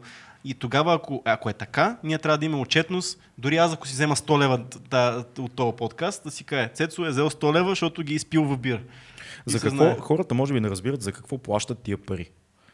Еми да, затова може би ако дадеш отчетост някаква. Да, да, имам предвид, че масово хората не си дават сметка какво, какво помагат те. Да, да, да. Защото те какво виждат в завършения вариант на един подкаст? Някакви едни хора седят и си говорят.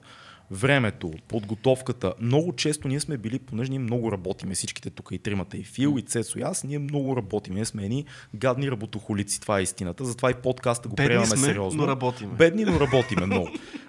Мъчим се, борим се в България. Значи няма да сте бедни още и, дълго. И, и, и много често, но, дай Боже, много често ние сме изправени пред избора да загубим пари, като не правиме нещо, за да направим подкаст.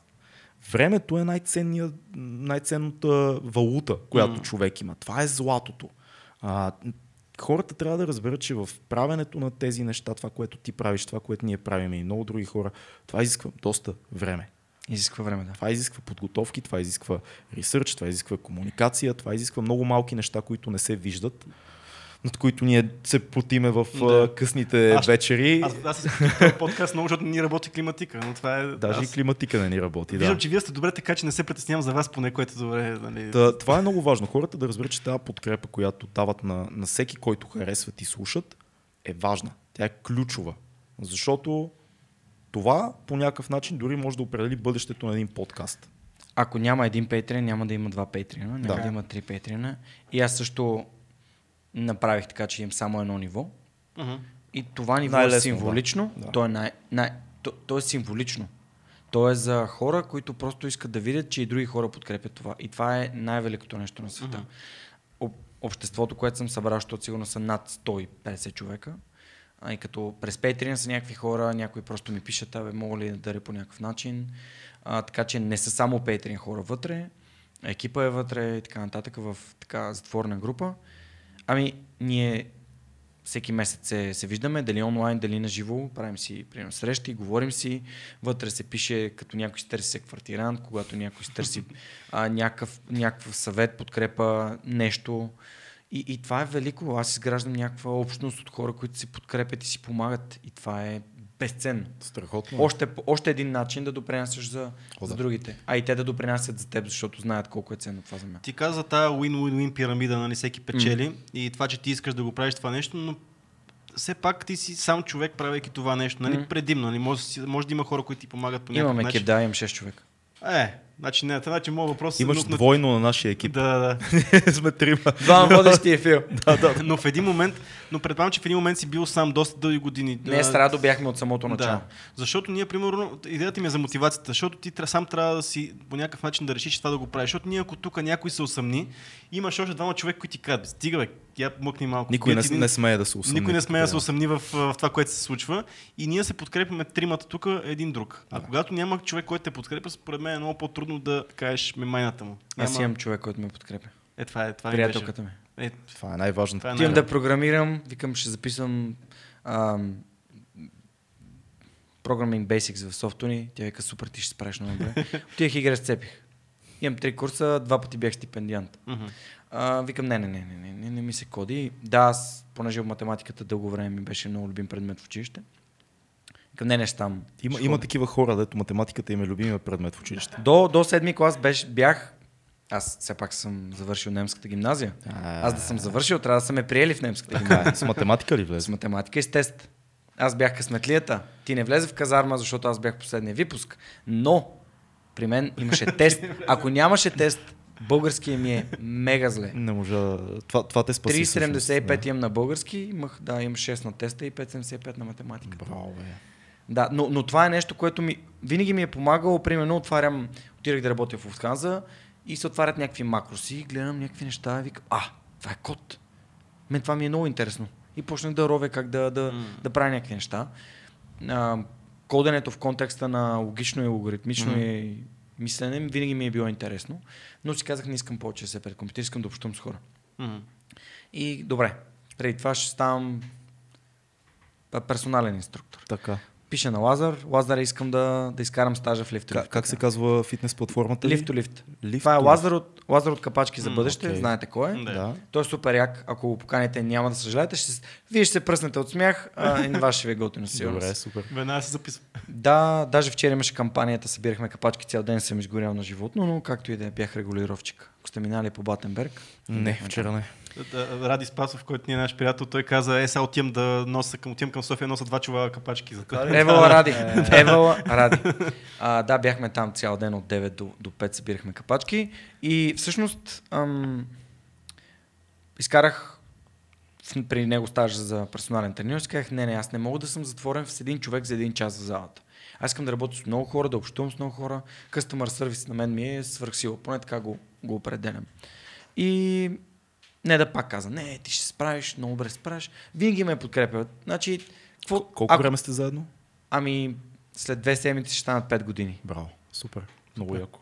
Супер щастлив съм, че имам човек, който ме подкрепя, защото това, което аз научих от тази връзка е, че когато сам знаеш и вярваш, че можеш, ти имаш някаква увереност. Mm-hmm. Обаче, когато човек, който обичаш, който те подкрепя, с който споделяш живота си, ти каже, че ти можеш и ти го покаже, че вярва в теб, тебе ти поникват крила. Буквално все едно не стъпваш по земята. Защото ние сме свикнали малко или много да си водим сами битките, но когато човека, който наистина държи на нас и ние знаем, че той държи на нас, ни валидира това, тогава вече нямаме спирка, хора.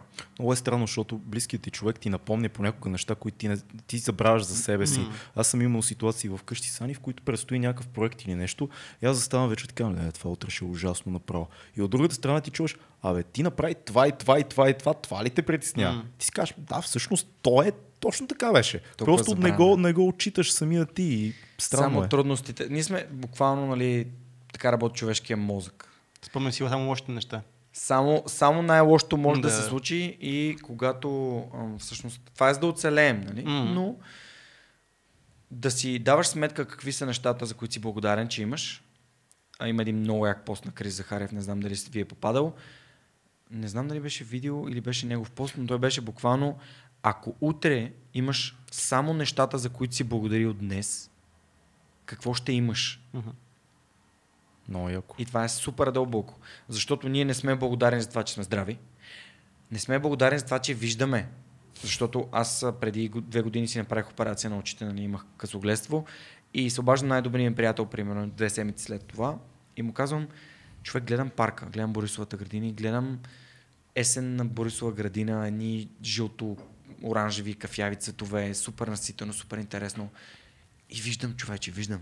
И той ми каза: знаеш, и винаги съм го мислил това нещо за даденост. Обаче mm. няма даденост. Това, че имаме четири крайника, това, че а, близките ни са здрави и че имаме работа и че изкарваме пари и правим някакви хобита и така нататък. Това, че имаме телефони, с които може да си пишем и да сме, да се чуваме с хората, които са ни важни и така нататък. Ние не си даваме сметка за тези неща. Само ние спим в топли легла. Нещо. Само за, загубиме ли нещо само тогава? Или да, или примерно ако нещо си изпуснеш телефон, ще кажеш: леле, аз тук колко предавах за телефон, ти си здрав, пак ще ги изкараш тия пари. Поеми отговорността, изпуснал си го, другия път отиди, сложи му калъвче, там стъкалце, каквото искаш му слагай, но проблемът е, че ти не си даваш сметка за важните неща. Ти си мислиш, че те е съдаденост. И другото, че не си благодарен на себе си. Вие имате над шейсет епизода, аз имам над сто и деветдесет епизода, но това е защото аз съм започнал и не съм спирал. Mm-hmm. За това, че Радо ми е помагал от първи епизод, абсолютно безвъзмезно. За това, че имам приятели, които ми помагат. Развиваме платформата заради Ани, Яни, заради Нелката, заради а, Ясен, който ни помага също, заради Неда, която супер много ни подкрепя. Просто е инсейн, заради супер хостинг, които още в началото ми казаха: ние искаме да те подкрепим, ще ядем хостинг за сайта. Аз, аз ням... Хора, знаете ли как се почва един подкаст? SoundCloud до три часа струва нула лева. Mm, да. Фейсбук струва нула лева и един телефон, който вече имате, струва нула лева. И някой като ми каже: е, ама аз нямам Shure Чакай да видя ли uh, Rode Procaster Mic за триста лева бройката, да, и миксер за още хиляда и двеста или Zoom ейч шест за седемстотин. Чакай бе, пич. В смисъл, ти имаш всичко, което е необходимо. Абсолютно. Валидири си идеята. Абсолютно. Особено и, сега, и, с, дето кажеш, точно. Anchor, платформата, която използваме ние, Anchор, mm. в момента тя на Spotify, супер лесна връзка става, напълна безплатна. Да, купиха те ги тях, да. Те всичко wow. си купят накрая. Да. Аз ще ни купят накрая. Както е, дай Боже, пожелавам. Защото Джо Роган го купиха вече. Да, така. А, какво мислите тази сделка, между другото? Това ми е много интересно. Интересно ми е да видя Джо Роган в Spotify. Имайте предвид, че голяма степен визуалната част и това, че той по някакъв начин... Той има харизма, и той е стендъп към... Те, те казват, че ще направят специално за него визуална част на Spotify. Да, то ще има видео. Целият Spotify се променя заради него. Това е уникално нещо. Всъщност, не, той... Те, реално Spotify се опитват от последните три години да изземат а, целият подкаст пазар. пазар и да го насочат към тях. И последната най-голяма стъпка беше тази. Те от, мисля, че от две години нещо предлагат на Роган, нещо такова четох и той отказва, отказва, отказва, отказва и в един момент явно са стигнали до а, сделка. Сделка за сто милиона. сто милиона е... И, и видеото, ние, ние ще ти направим видео в Spotify. А, това, което много хора казвате, че загуби комент секцията. Това, което е много важно, това комюнити, защото понякога коментарите под подкастите на Роган са по-интересни от самия подкаст. Това ще ти ги четеш, аз ти ги чета. Аз ги чета с кеф, аз ги чета с кеф, много са яки коментарите там, но е много, много е, много е странно, защото очаква се по някакъв начин тази сделка да промени целия световен подкаст пазар. Ми пожелавам ви някой ден вие да промените пазара. Ми, ние май заедно малко, да промени, малко да промени, заедно да... го променяме. И ти, и ние, и всички други, които правят български лека, лека подкасти. Да, лека по лека, да. А, аз знаеш какво исках да те питам? Ти толкова вече сто деветдесет и колко епизода каза? И шест утре. Кои са трите епизода, които ти се откоряват веднага в съзнанието? Ако някой сега много за пръв път чува, за пръв път чува за твоя подкаст, е, за пръв път те вижда тебе, иска да провери дали ти си струва да този свърх човек да видя какво представлява. Да. Препоръчени три твои епизода, които са е така, просто да, да ги напиша в Google. Добре. Това, което в момента ми идва на ум. Теодоси Теодосиев на първо mm-hmm. място. Супер. Защото той е, той е изключителен човек. А на второ място доцент доктор Милена Георгиева, която е молекулярен биолог. И на трето място...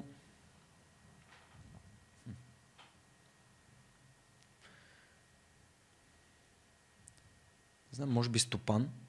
Кой е Стопан? Аз го, аз го знам. Аз го знам, а не знам много за него. Стопан е много, много як. Стопан прави ръчно изработени, той е книговезец. Прави, виж му YouTube канала, има а, видеа за това как прави самите тефтери или подвързи за книги, но той всъщност прави, мисля, че основно тефтери. Прави тефтери с естествена кожа, сам ги изглобява. Някои имат инкрустирани скъпоценни камъни, някои имат а, сребърни обкови и всякакви такива неща. И ако чуеш подкаста, ще разбереш за едно така стеснително момче, доста така интровертно, Калин се казва, Калин Даскалов от Плевен, който се влюбва в книгите, докато работи в една библиотека и решава, че ще започне да си прави тефтери, защото тези, които си купува, се късат много бързо. Почва да изследва технологията и точно когато му става интересно, разбира, че последният жив книговезец е умрял малко преди mm. на него да му стане интересно и всъщност да потърси, абе някой в България правили да. а, такива неща. Впоследствие в един момент напуска работа, не като нас с вас, и остава с материали за книги, за, нали, за книговезене и с ориз и лук. И живее седмици наред на ориз и лук. И в един ден получава нотификейшън от Etsy в магазина му, че са продадени четири тефтера. Uh. И от тогава насетне, а, мисля, че последната му такава колекция от тефтери, най-скъпият, мисля, че The Power, а, колоната се казваше, доколкото си спомням в сайта му цифрата отдолу, числото отдолу беше три хиляди и петстотин евро. Wow. Та, всъщност в момента с баща си, тъй като баща му е бил бижутер, а, баща му помага за визуалната част, но нещата са му просто така са направени. Просто вижда се с цялото сърце. Това за нечистото, ама това най-чистото. перфектният подарък за някой, който цени такива неща. Нещо, което да ти остане след трийсет години, петдесет да го покажеш на децата си, ще на внуците си. Ще е страх да пишеш в него. Да, мисля, да. Толкова, толкова яко. Аз, да, но имам има и други много запомнящи mm-hmm. истории. Имам хора, които са преборли онкозаболявания. Mm-hmm. А Боряна от Регена, невероятна, невероятна жена. Просто съм възхитен от, от силата й. Ам, кой друг? А, Марто Попов е много интересен. Той е по, по подобие на Краси. На Краси Георгиев има петнайсет годишна битка с а, хероина и метадона, mm-hmm. което аз отидех си говорим за маркетинг и изведнъж, така, аз съм учил от крайните квартали, брат му Оги Попов, който е на проспекто а, Си И О, брошура Б Г, ако знаете кои mm-hmm. са. Супер интересни хора. Абе, със сигурност пропускам много, защото просто гостите ми са невероятни. Гостите ми са Знаеш, какво си мисля? Толкова много хора, ти си поканил сто и деветдесет и кусор човека, които са мотивиращи хора. В момента има толкова написани книги, преведени и така нататък, с тази цел да мотивират хора. Разглезихме ли се ние като, като хора да търсиме постоянно някой да ни мотивира, постоянно нещо да се бутаме?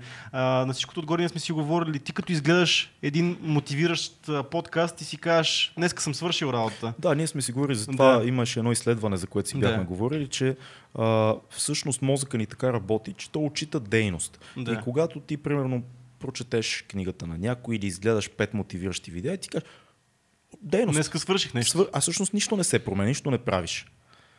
Срещал ли си го този синдром? В смисъл и... хора, които просто отчитат дейност, че са изгледали един подкаст с някакъв много интересен човек и това мотивирало ги е за малко, не е достатъчно, отчели са се, че нещо, нещо им е влезло в главата, но никакъв, никакъв екшен след това. Не знам дали са ви попадали статиите, които бях почнал да пиша миналата година в сайта, в блог частта. Тогава ги пишех във Facebook Notes, защото е най-лесно. Mm-hmm. Хората са такива, ай аз сега трябва да си направя сайт, да си регистрирам блог, творете Facebook Notes и пишете там. Mm-hmm. Simple as that. Mm-hmm. Абсолютно най-простото нещо, което може да направите. Там всъщност започнах да пиша и под всеки един такъв пост пишех следното.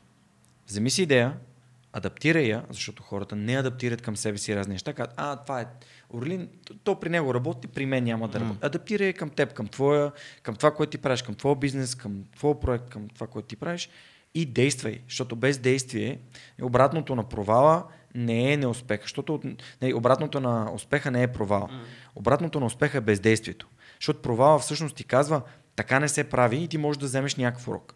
Обаче ако бездействаш, ти не се движиш. Ти тотално не си променеш позицията а, спрямо нищо от нещата, които уж са ти важни и а, изобщо нали, заобикалящите среда. Дали от хора, дали от каквото и да е. Ако не ти харесва в работа, ти напусни. Ако не ти харесва, напусни. Ако си нещастен, напусни. Намери си друга работа, не си дърво. Тук идва Джордан Питърсън и казва, но първо си напиши хубаво Си Ви, го изпрати на много места, подготви се добре и тогава напускай. Не бързай да напускаш емоционално. Да, да, а, това е съвета, не, да. не е напусни веднага, mm. но ако наистина си нещастен, спри да се оплакваш, подготви си Си Ви-то, избери си компании, в които би работил и би бил щастлив. Това може да не е истина, но ти си длъжен да опиташ, дължиш го на себе си и го направи.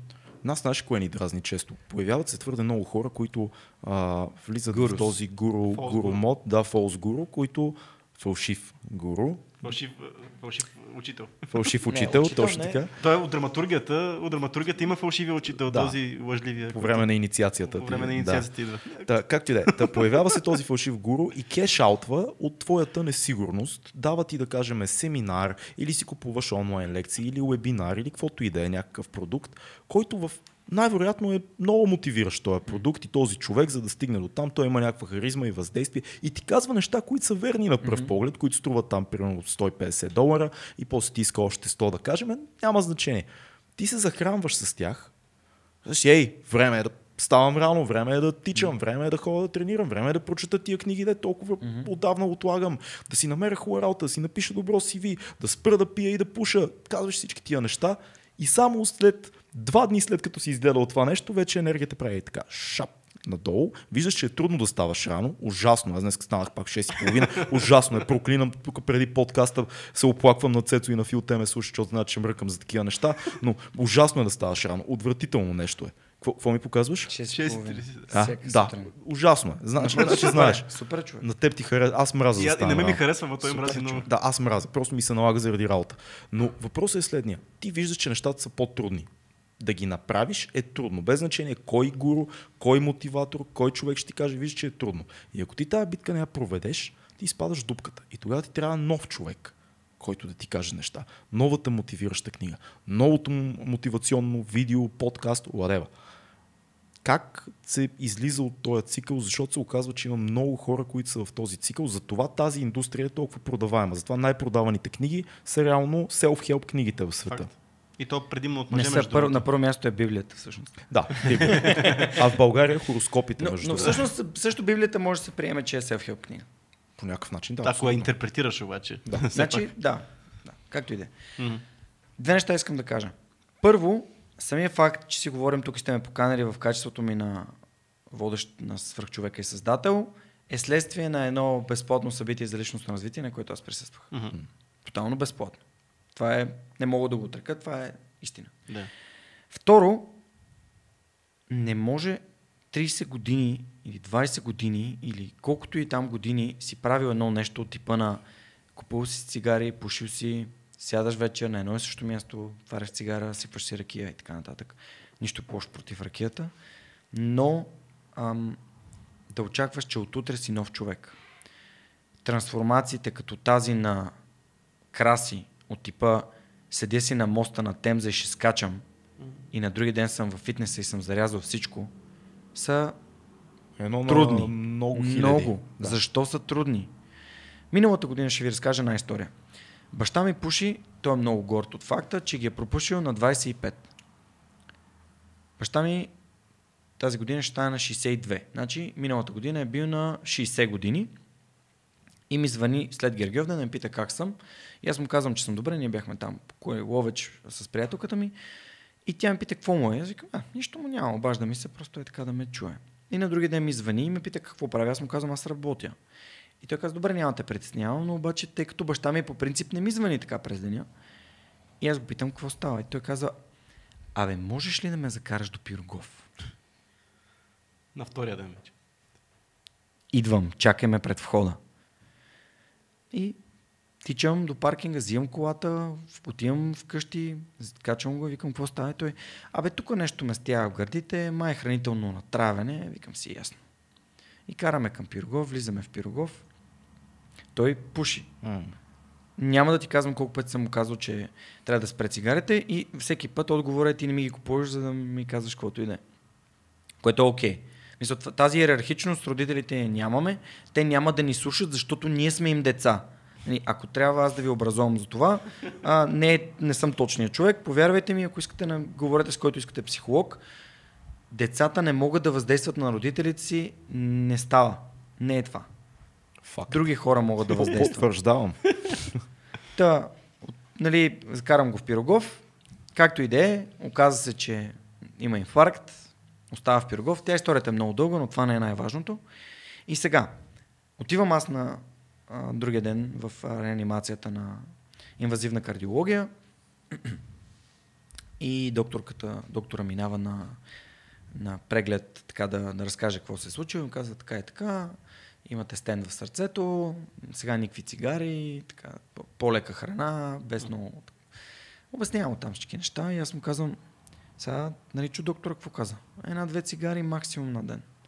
Той ме погледна и каза, цигарите съм минал. Обаче същия този човек вечеря на същото това място, на което е пушил последните, че деветдесет и осма сме се преместили да живеем там, двадесет и една години. Той е пушил на същото това място, на което седи всяка вечер, двадесет и една години. Според вас, колко време ще му трябва, за да се върне към старите си навици? Пет минути. Една цигара. Не. В смисъл, не е чак толкова зле. Mm. Но а, шест месеца по-късно, когато той се успокои, че всичко е наред, нали, съответно... Пак си пропуши. Да. Което за мен е тъжно, но това е, това е неговия избор. Аз вече не мога да се намеся там. И разбирам, че аз не мога да се намеся. Но не можем да очакваме, че ще променим живота си от днеска за утре. Ние сме свикнали да ядем на крак, ние не сме си приготвили никога храна в живота. Ние не сме влизали в фитнес и мислим, че там има едни глупави хора, които глупави хора всъщност се грижат за тялото си и здравето си. Явно само глупавите хора се грижат за тялото и за здравето си. Ето Никола Томов, един много добър пример, ако mm. искате върнете се към епизода с него. Ам, всъщност майката на Неда, ето сега ще дам един такъв пример за осъзнатост. Майката на Неда имаше проблеми с гърба. Тя е психотерапевт, тя знае как работят тия неща. Неда каза, аз толкова път си ми говорила за фитнес, аз сама тренирах с лифтолифти така.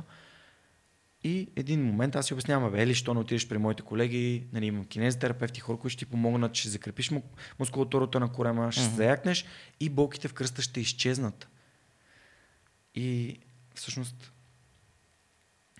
тя малко по-късно имаше едно събитие, на което тя говори и, и нейният мисловен процес е, аз си мисля, че в фитнеса има някакви глупави хора.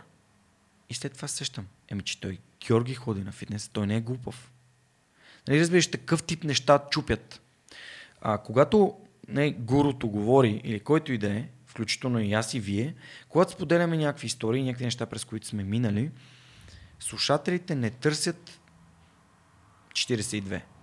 Те не търсят а, правилото как да бъдат най-успешните и щастливи в живота си. Те просто несъзнателно се припознават в някаква история и това им нарежда някакъв пъзъл. Но това е добрият пример. Обикновено повечето търсят четирийсет и две. Те търсят една формулка една и отутре всичко е различно. Една добавчица, едно продуктче, да, и всичко е. Само това, това е за фитнес, но дори чисто за как да, спечеля, как да печеля по пет хиляди лева всеки сто месец. Нали, въпроса от uh, гурото. Ето така ще печелите по две хиляди и петстотин евро на месец. Купете си моя вебинар. Или каквото и да било друго. Те търсят, хората искат лесния път. Точно винаги. Така, винаги е било така. Но и гурото това продават. Така е. Те ти казват за крайната точка. Така е, да. Да. И те кара да се чувстваш готино. За кратко. То става като наркотик. Така е, но, но въпросът е, че ако имаме осъзнатост или ако променяме своята осъзнатост, т.е. взимаме си, отиваме на събитие или на някакво такова място с идеята, аз давам едни пари, които инвестирам в себе си и търся някакъв отговор. За себе си. Дали е цитат, дали е книга, дали е запознанство. Просто търсим нещо, което да ни не да ни реши целия път, ами просто да ни направи по-добри. С една стъпка, с една идея. Така можем да надграждаме доста. Просто можем да избирателно да подхождаме, да избягваме разочарованието, защото mm-hmm. няма пряк път. Няма пряк път до сто деветдесет и шест епизода. сто деветдесет и шест епизода се стига по следния начин. Първи епизод, втори епизод, трети епизод, четвърти епизод и ако продължи още четири години, сто деветдесет и шест епизода. Ам... За жалост си прав, но това е така както мозъка работи. Моя съвет е към хората просто да, да трупат такъв тип неща, които биха им помогнали да променят един навик. Един навик. Да. Един единствен навик. Е, например, започнете да пиете повече вода. За да пиете повече вода, слагайте си вода на бюрото пред вас. Ако пиете повече вода, първо ще се чувствате по-сити, второ а, помага да, да работи стреса, спите по-добре и така нататък. Естествено, ако не пиете вода, ще се чувствате ужасно. Ако препиете с вода, ще умрете. Нали? И това е същото и с много неща. Нали? Как може от вода да умре човек? Възможно е да умрете от абсолютно всякаква крайност, която изпаднете. Свръхдозата е добър пример. Да, абсолютно. Това, което каза, е много важно. Хората просто да знаят, но че да е с малки, малки стъпчици и, и наистина трябва време за всеки един навик да ти влезе в главата, защото ние имаме едни машинки. Веднъж като стане навик, нещо е лесно. Въпросът е да е готиното нещо, да не е негативния навик, да то, не е това да те трови и те руши. То хората сме създания на навика. В смисъл, ние да. Толкова пестиме от енергия от това, че сме навика е това, което ни... Ние деветдесет процента от нещата, които правиме днес, са по навик. Да. Така че въобще ние... Наистина, ако си, ако си зародиш нещо, ако пиеш по една чаша вода сутрин, най-малкото, което... Има хора, които не пият изобщо вода. Има хора, които пият само кола и такова, това е безумно. А знаеш една къде, чаша къде е водата, дето я пия сутрин? В кафето. Ето, да, ама ако българската закуска, кафе и цигари. Ужасен човек. Не, като цигари, не, цигари не пуша. Не, ти, но по принцип. По принцип е това. Има едно много готино мимче, нали, с uh, Irish breakfast, uh, English breakfast и да. Bulgarian breakfast, кафе с цигар. Важна ли е закуската? Между другото, ти като фитнес експерт, защото има, има спорове, ще ти кажа. Далеч съм от експерт, но мога да, да ти кажа, че в моя живот А, съм установил за моето здраве, за моето тяло, за моя контекст, че ако не закусвам, храненията ми през деня са ужасни. Mm-hmm. Тоест, теглите някак... повече към джънка. Супер много ме, ме тегли към джънка. Да, да, да. Повече въглехидрати. кръвната захар ти пада много надолу, вероятно, като не закусваш и после... Сутрин, като изям пет яйца с, а, примерно, някаква извара и някакви зеленчуци и се чувствам се едно мога да изора света. Значи аз това го установих също преди... Но пет, мога шест... да не вечерям. Мога да не вечерям. Да, преди пет-шест години осъзнах също нещо, че закуската ми е много важна за мен и това не промени факта, че вече цял живот не закусвам. това е... Сега... Ето, примерно, това е примера, който... Ще дам един пример. Ако искате да отслабнете, буквално, само ще ви дам нещо, което може да тествате, защото трябва да тествате неща, които работят за вас. Както Никола каза mm. и както аз казах пак малко по-рано, контекст определя верния отговор. Ако не сте закусвали никога, най-вероятно вечер преяждате. Мисля, това е супер вероятно. Факт, факт. Започнете да закусвате и да следите как се чувствате след закуска и как това се отразя на другите ви хранения. Измислете си една скала от едно до десет, как се чувствам, когато закусвам, а, нали, когато закусвам с кафе, когато закусвам с обилна закуска и така нататък. Измислете някакъв начин това нещо да го оцените, т.е. да вземете мерки. Правете го поне две седмици, минимум. И след това кажете, наистина на мен не ми се отразява добре да закусвам. Ако наистина е така. Ако откриете обаче, че някакви неподозирани неща с вашите килограми се случват от типа на а, спрели сте да преяждате вечер, защото сутрин а, закусвате и се чувствате много по-добре и се чувствате по-продуктивни и до обяд не мислите за храна, защото сте закусили, а, пишете, сложете едно лайкче тук за пичовете или пуснете един коментар. Само, само, странно, да, само, само да кажа, защото... Нали, това за мен, за мен работи. Пак осъзнатото, нали, това е важно. Хубаво, правим си експеримента, осъзнаваме го, обаче тук идва момента, след като го осъзнаваме, както когато става въпрос за мотивация, научили сме нещо, трябва да го, се, да го използваме. Най-трудното. Най-трудното, защото пак аз го знам. Обаче това не, ми, не променя факта, че аз вече не пуша, но си пия кафе сутрин, но никога не закусвам. Но това, което казва Джордан Питърсън, грижете се за себе си, само че се грижите за човек, към който носите отговорност. Да. Защото аз мога да го знам всичко това нещо, обаче аз пак към себе си се държа, като, като отнасям се към моето тяло, като с на някой тук на улицата. Въобще не ме, ме интересува. Е защото си е моето. Ще, ще го правя, няма какво. Колко ксаш, по-чилките искаше, но се го няма работа. Така че това е много важно, не се смей, Фил. Не, така, аз съм така закуп неща, между другото. Да. Супер, супер а, такъв идиот съм, защото знам много неща на теория, които работят. И ето сега, като абсолютен а, глупак какъвто съм, точно преди подкаста си взех един такъв гигантски сладолет на пейките. Цецо ми е свидетел. Защо? Защото просто минахме криза. Аз не... Но гледам да не ям много сладко, защото да поддържам сравнително окей, аз съм такъв lean pitch и гледам да не съм много, да не ставам много като колегата. Да, все пак че, той е, има такъв... кулинарен влог. Да, не може не той става. Работи за имидж. Той е като, като този, как се казваше актьора, като, а, като Крис, а, където игра Батман в Dark Knight, а, да, да, като Кричан Бел. Той да. Се променя, Цецо, просто да, той да. Се трансформира и после ще се промени в друго. Ужасен, огромен сладолет си взел, взех го, изядох го, стана ми тежко, ти видя, изхвърлих си последната част даже. Да. Дойдох тук, почнах да се вайкам и си казвам, гледай се как ми стана тежко от този сладолет. Знам, знам какво ми е станало на кръвната захар. Чел съм ги тия книги. Перфектно съм наясно. Какво си причиних? И пак. Беше ли ти хубаво? О, брат, супер беше. Е, това е много важно. Знаеш шоколад и банан. Много хубаво. Знаеш, знаеш ли кое е нещо, което хората, хората подценяват? М. Хората подценяват това, че нещата, които вършат, трябва да им носят удоволствие. Стига да се накажеш след това. Аз ще се накажа за този сладолет. Имам точно една останала свинска пържола вкъщи и после ще изям. Даже може да не вечерям. Видя ли каква асоциация си направи с думата удоволствие? Да. Обаче това не, не, е, не е всъщност това, което исках да кажа. Не, кажи. Аз ти как проче се накажа да, да се да, ти се накажи, ако това работи за теб, това е прекрасно. Всъщност това, което хората не правят е, те не търсят нещата, които им носят кеф. Тоест, да кажем в контекста на движението, има хора, които обичат да плуват, обаче те не биха влезнали в фитнес. Mm.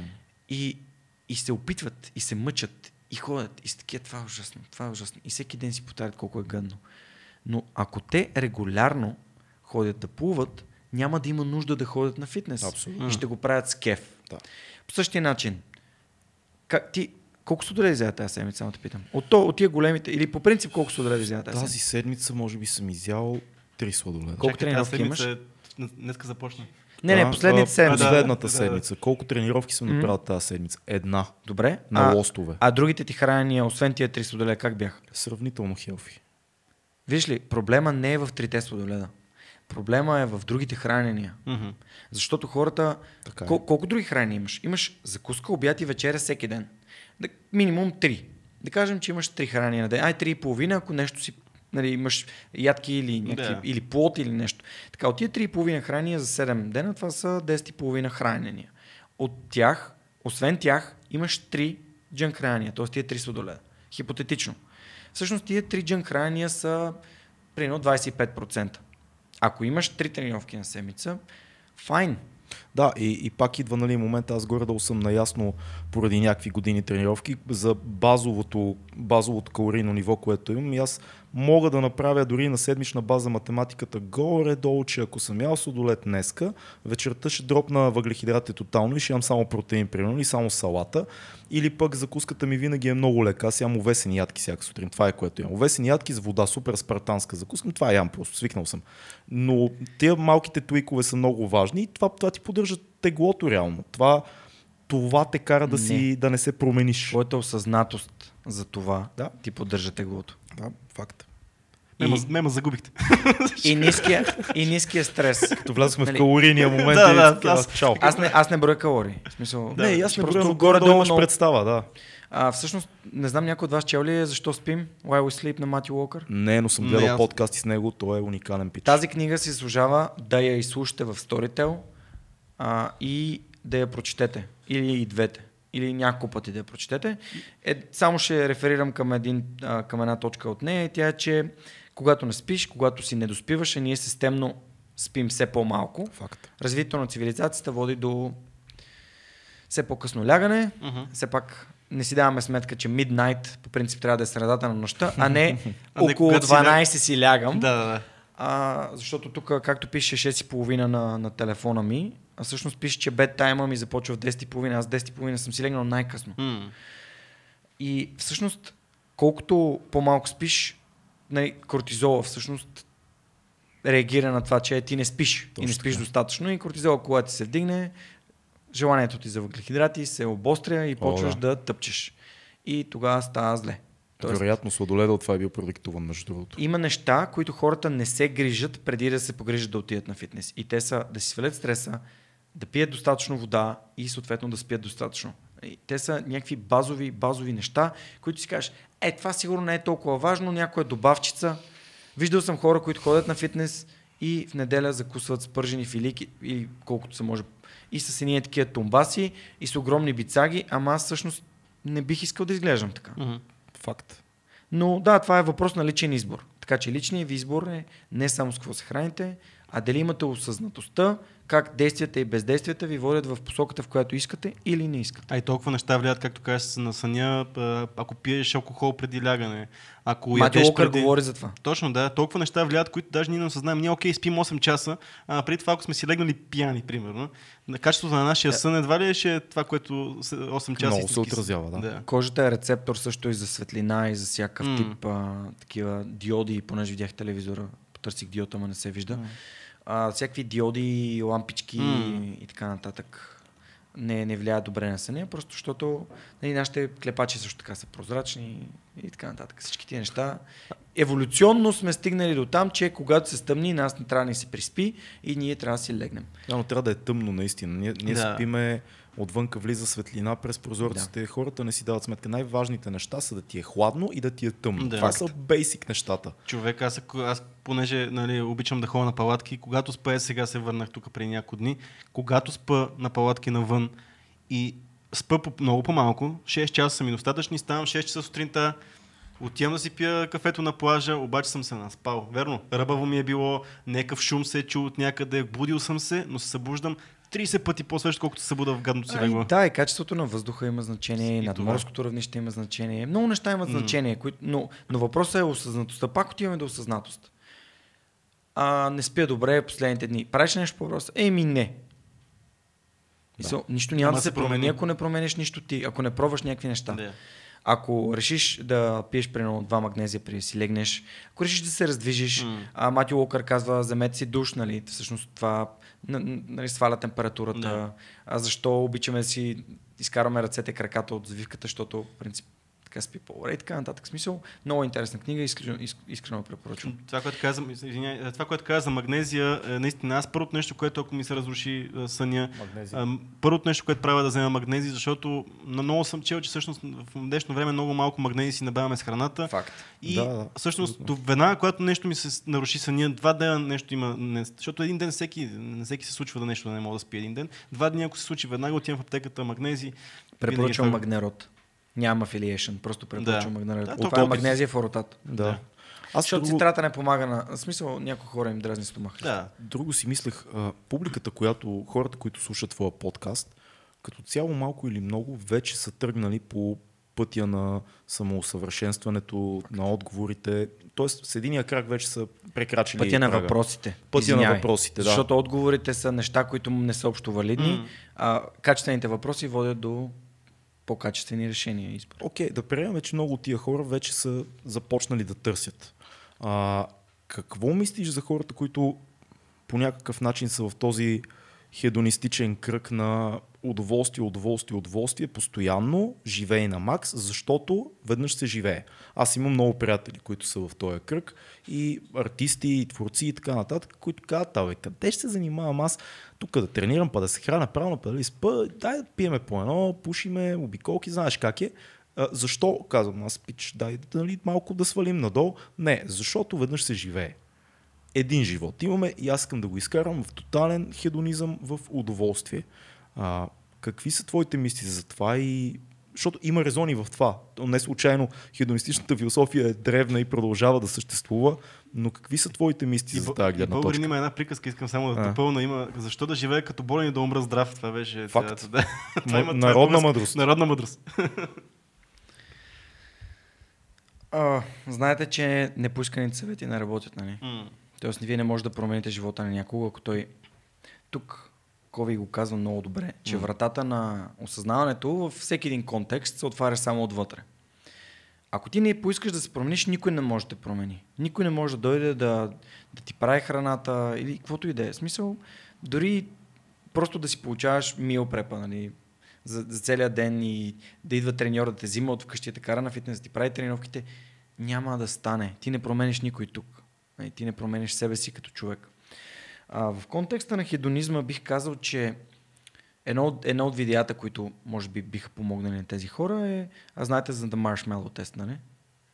Mm, не, това е един не, експеримент седемдесетте години, който да, а, има много противоречиви да, мнения с децата, да, да. да Аха, но най-просто също. Казано е какво е отложеното удоволствие и колко е важно то за нас. Е, разкажи, разкажи теста с две думи, имаме време. Теста да... е слагаме едно маршмелоче, т.е. едно като бомбонче, представете си, което ние в България по принцип имаме отскоро, защото това си е американски сладиш. Да, на дете е сладко. Или лукум, или там, да. Каквото искате. И му казваме така.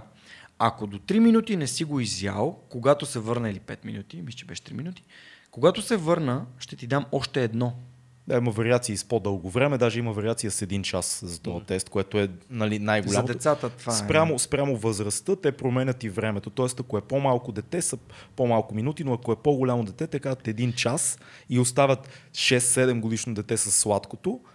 Да видим дали ще го изяде. Като се върнаш, ти дам две, ако не го изядеш сега. И, нали, финалната точка на този тест е трийсет години по-късно, когато проследяват същите тези хлапета, дали как са се развили. И се оказва, че тези, които са имали търпението, са станали доста по-успешни хора от тези, които не са. Има много накратко интерпретации. Да. Аз също вярвам в това, че ако можеш да отложиш удоволствието за после, ти ще постигнеш много по-добри резултати. Mm. Хипотетично, аз вярвам в това. Нали, това е мое вярване.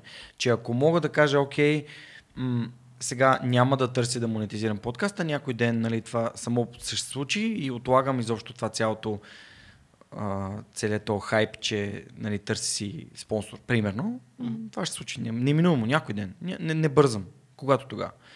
Но проблема е, че голяма част от децата изяждат веднага това нещо. Естествено. И това е проблем в контекста на факта, че те не могат да отложат нищо. И Fear of Missing Out и всички тия устройства, които разцъкваме непрекъснато, те ни допринасят за а, notification, е такъв тип маршмело. А, я да вие са, кой ми е писал, всички тия неща, всички бипкания на телефона, различни сигналчета, светлинки. А, има хора, които буквално като им спрат интернета и те наистина са едно... не знам, получават а, абстиненция да, от липсата на субстанции. М-м. Еми, не е окей това. Не е окей, защото ако започнете да тренирате днес, тялото ви ще реагира може би след около две седмици. Не, хипотетично. Тоест, вече ще започнете да виждате резултати след около две седмици. И вие може да видите още утре, но може и да не видите. Е по-добре да, да правите някакви неща достатъчно дълго, за да може да видите резултати и мозъка ви да каже, а, това носи аз, резултати. Аз бих мотивирал хората, че още на първата тренировка, като се напомпате малко в огледалото, като се видите, ще видите. Веднага ще, ще видите първия пъмп и ще си кажете, е, става нещо. Не. То ще падне после, ама психологически ще ви се стори, да, че има нещо. Да, ролята за псих... на психологията е много важна, за, за да поддържаме своята мотивация, защото външната мотивация и това гурутата да ти сипват мотивация не е устойчиво. Mm-hmm. Вътрешната мотивация работи. А тя се основава на две неща. И резултати. А, най-вече и навици. Тоест, ако ти постигаш резултати и виждаш, че всеки месец си едно, два, три килограма надолу, още едно, два, три килограма надолу, ти си кажеш, ей, верно, аз ако правя тия неща и продължавам да ги правя, аз верно ще взема да отслабна. Примерно аз имам хора, които са за една година и не като при примерно при клиентите Никола, аз имам хора за двайсет килограма надолу за една година. И не един клиент, няколко. Които е така по едно-две кила на месец, едно-две кила на месец. Ама да, ама ти като го правиш една година, то това е устойчиво. Mm. Ти не промениш живота си за една седмица или две О, седмици. То е невъзможно. Ти трябва да се научиш да се храниш, да спиш, да пиеш течности, да ходиш на тренировки, да, да си взимаш магнезия, да се мачкаш, да си правиш разтяжките, да се грижиш за тялото и да кажеш, аз обичам своето тяло, защото то трябва да ме прекара през живота ми. Но имаме нужда и от разпускане, нали? Имаме нужда от разпускане, с това казах за да, кефа. Да. Аз като видя, прино, с Неда минаваме покрай, миналата седмица бяхме в Южния парк, минаваме покрай готина желатерия и минаваме и си взимаме, тя искаш ли сладолет? Искам, да. да. Взимам един малко сладолет и това е. На вечеря си поръчвам скара с салата и съм аз, но това не ме... Аз искам да си поделя някакви неща с нея. Но, примерно, когато бяхме в карантината вкъщи, ам, ние прино, правихме йога всеки ден. Ние споделяхме някакво време, готвихме си, не, ние сега си готвиме, но по принцип повече. беше повече, да, повече, по-малко, защото като не излизаш. Mm. Да, поръчвали сме си някакви неща, аз много кеф се на бургерите на Скапто, Жорката от Скапто ми е гостол, много са яки, но преди като си поръчвам, си поръчвам с а, айсберг вместо с хлебче. Ми, що не? Пак споделям с Неда, тя си взима нейния бургер, тя е вегетарианец. Да, не може да спреш да живееш, защото просто да. трябва да... Това е, може, като, абсолютно, да. Нали, това е като да имаш осем пак, то не е sustainable, защото ти трябва, за да, за това ти никога не трябва да ядеш, а, пима, а ти обичаш много шоколад и не мога да ядеш шоколад. Е, тия примерно. Неща с плочките и тия, цялото това мислене, само да изкарам плочките, само да, само да си видя пресата, брат. Ти беше казал, че изкарал преса на двайсет и осем?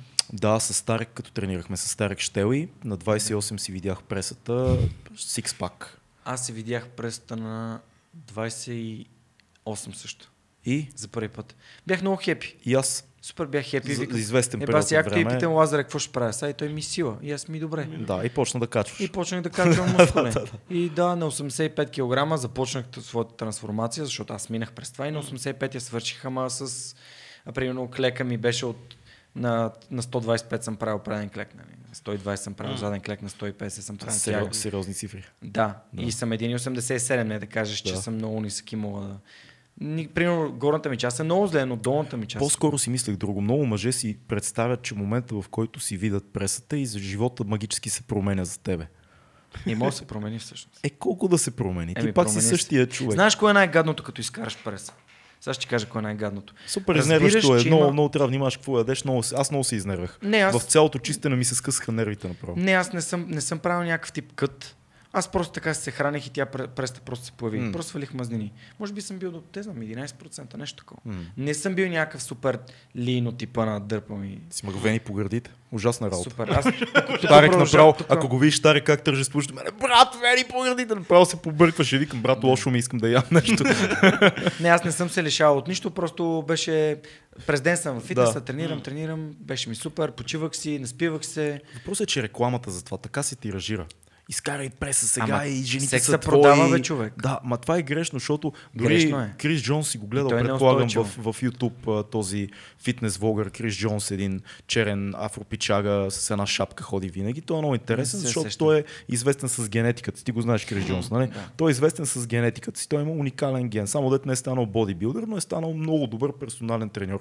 Той казва: аз вика, времето, в което бях с корема, имах същото количество жени, което имах и с пресата. Трябва да споделя. Аз понеже... Цецо е пример за това. Да. Аз понеже аз винаги цял живот съм спортувал, аз преса винаги си имал до двайсет... Да. Докато влезох в надпис, всъщност тогава вече всичко се отида по дяволите. Каменната преса. Каменната преса, защото да. Аз бойни изкуства, всичко тия неща, те винаги. Ти постоянно си в движение, аз бях много слаб и пресата, разбира се. Тогава нямаше жени, така че не е... Хората си представят, всъщност личността на един мъж е това, което прилича така, да. Жените, характера, излъчването, чара. Жената в последствие вижда... Сега, не казвам, нали, не говоря за голяма трансформация, не казвам да си бил дебел, голям и така нататък и да си станал до някакви разумни лин. Килограми, да си станал, дори не до лин, до нещо средно нормално. Говоря за дребна трансформация, от това да си поизчистил ами, и така нататък. Честно да ти кажа, при мен се отрази. Така ли? Мисъл, да... Имаше интерес от жените и преди Ама, това. Какво с пресата ли ги сва? Дигаше фанелката не, да... Не, не, не, не. Просто когато направиш такъв тип трансформация, ставаш по-лесно забележим. Хм. Аз имам една концепция, тя си е моя, че фитнеса и всъщност това да сме силни и да ходим да тренираме, най-вече да ходим да тренираме редовно, създава в мъжете повече увереност. Това е нещо като грима за жените. Това е сто процента. И когато ние тренираме, ние първо заякваме и това ни кара да се чувстваме. Каквото и да правим, имах, имах един трениращ, супер готин пичага, който беше доста слабичък, а, той е девелопър и всъщност му казах, виж сега, той каза, имам проблем, нали, жените не ме харесват, чувствам се супер слаб, едва правиш десет килограма. Беше към шейсет килограма, много слаб. Височина, мина към едно седемдесет. Беше слабичък, слабичък. Доста слабичък, но десет лицеви опори едва правеше. Спомням си, първите му серии бяха примерно десет, осем, четири, три примерно. Да. И му казвам спокойно, няколко месеца ще потренираш, ще видиш как това ще ти натрупа увереност. Особено с бодилейт нещата. Ще и един ден той идва и ми казва, да, ето, те фундаменталните неща в фитнеса са четири.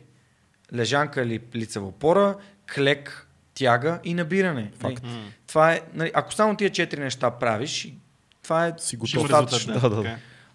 Да имаш пропорционално тяло, не да си някакъв е такъв, да. В краката да няма никой. Защото дори соп, нали, бодилейт клек да правиш, ако правиш като хората, както и да е. Та всъщност за няколко месеца той каза, Жорк, ти беше прав. И аз, за кое точно? И той, ами, тренира, нали, примерно танцувах с, с една мацка и ние и преди танцувахме, тя ми каза, че съм съвсем различен.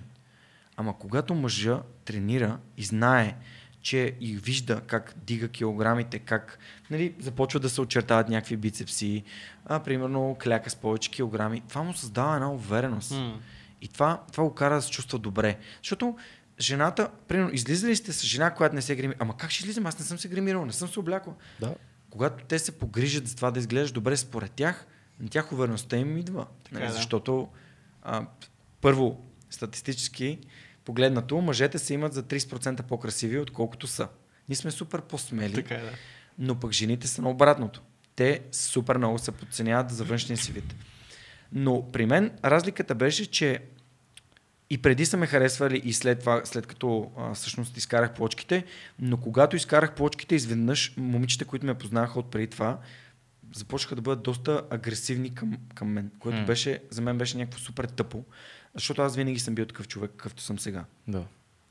И, и буквално, и то, то лавче, ти си парче месо, нали? Буквално се почувствах така и това беше много тъпо, защото си викам, ле, сигурно, нали, пичовете, които са много фит, нали, много им се лепят мацките. Истината е, че винаги съм предпочитал една жена да ме избере заради нещата, които казвам, възпитанието, което имам, ам, начинът, по който общуваме, комуникираме, говорим си и физическото привличане, нали, не е най-важното нещо на света. Със сигурност играе роля. Но играе роля. Но, но някакси то е вратичка. Но тя, то, при жените, то при жените е много по-ниско ниво това физическото привличане. Да. При, при мъжете е доста по-засилено това. Ние първото нещо, което гледаме, но да, жената търси съвсем други неща, не търси толкова... Да. Тя търси увереност. Трябва да търси увереност. Ама това. Да, уверен. Обаче най- най-баналният съвет, който мога да ти дадат, бъди уверен за жените. Ама, Ама на какво основание? Той е прав, че, основание, той да. е прав, че за много хора това, че тренират е ключето към тази увереност. Това ти е основанието да бъдеш уверен. Точно. Това е психологическото оправдание на пресата съм... или на бицепса или така нататък. Как ставам аз уверен, като съм същия, е сега съм същия като преди малко и сега съм уверен. Okay, знаеш как се става уверен? Аз много съм си мислил за тия неща, пак покрай някакви мотивационни лектори и така нататък, които говорят за ключовете към увереността и как да застанеме и ползата и така. Всъщност ставаш уверен по много прост начин, като правиш гадни, трудни неща.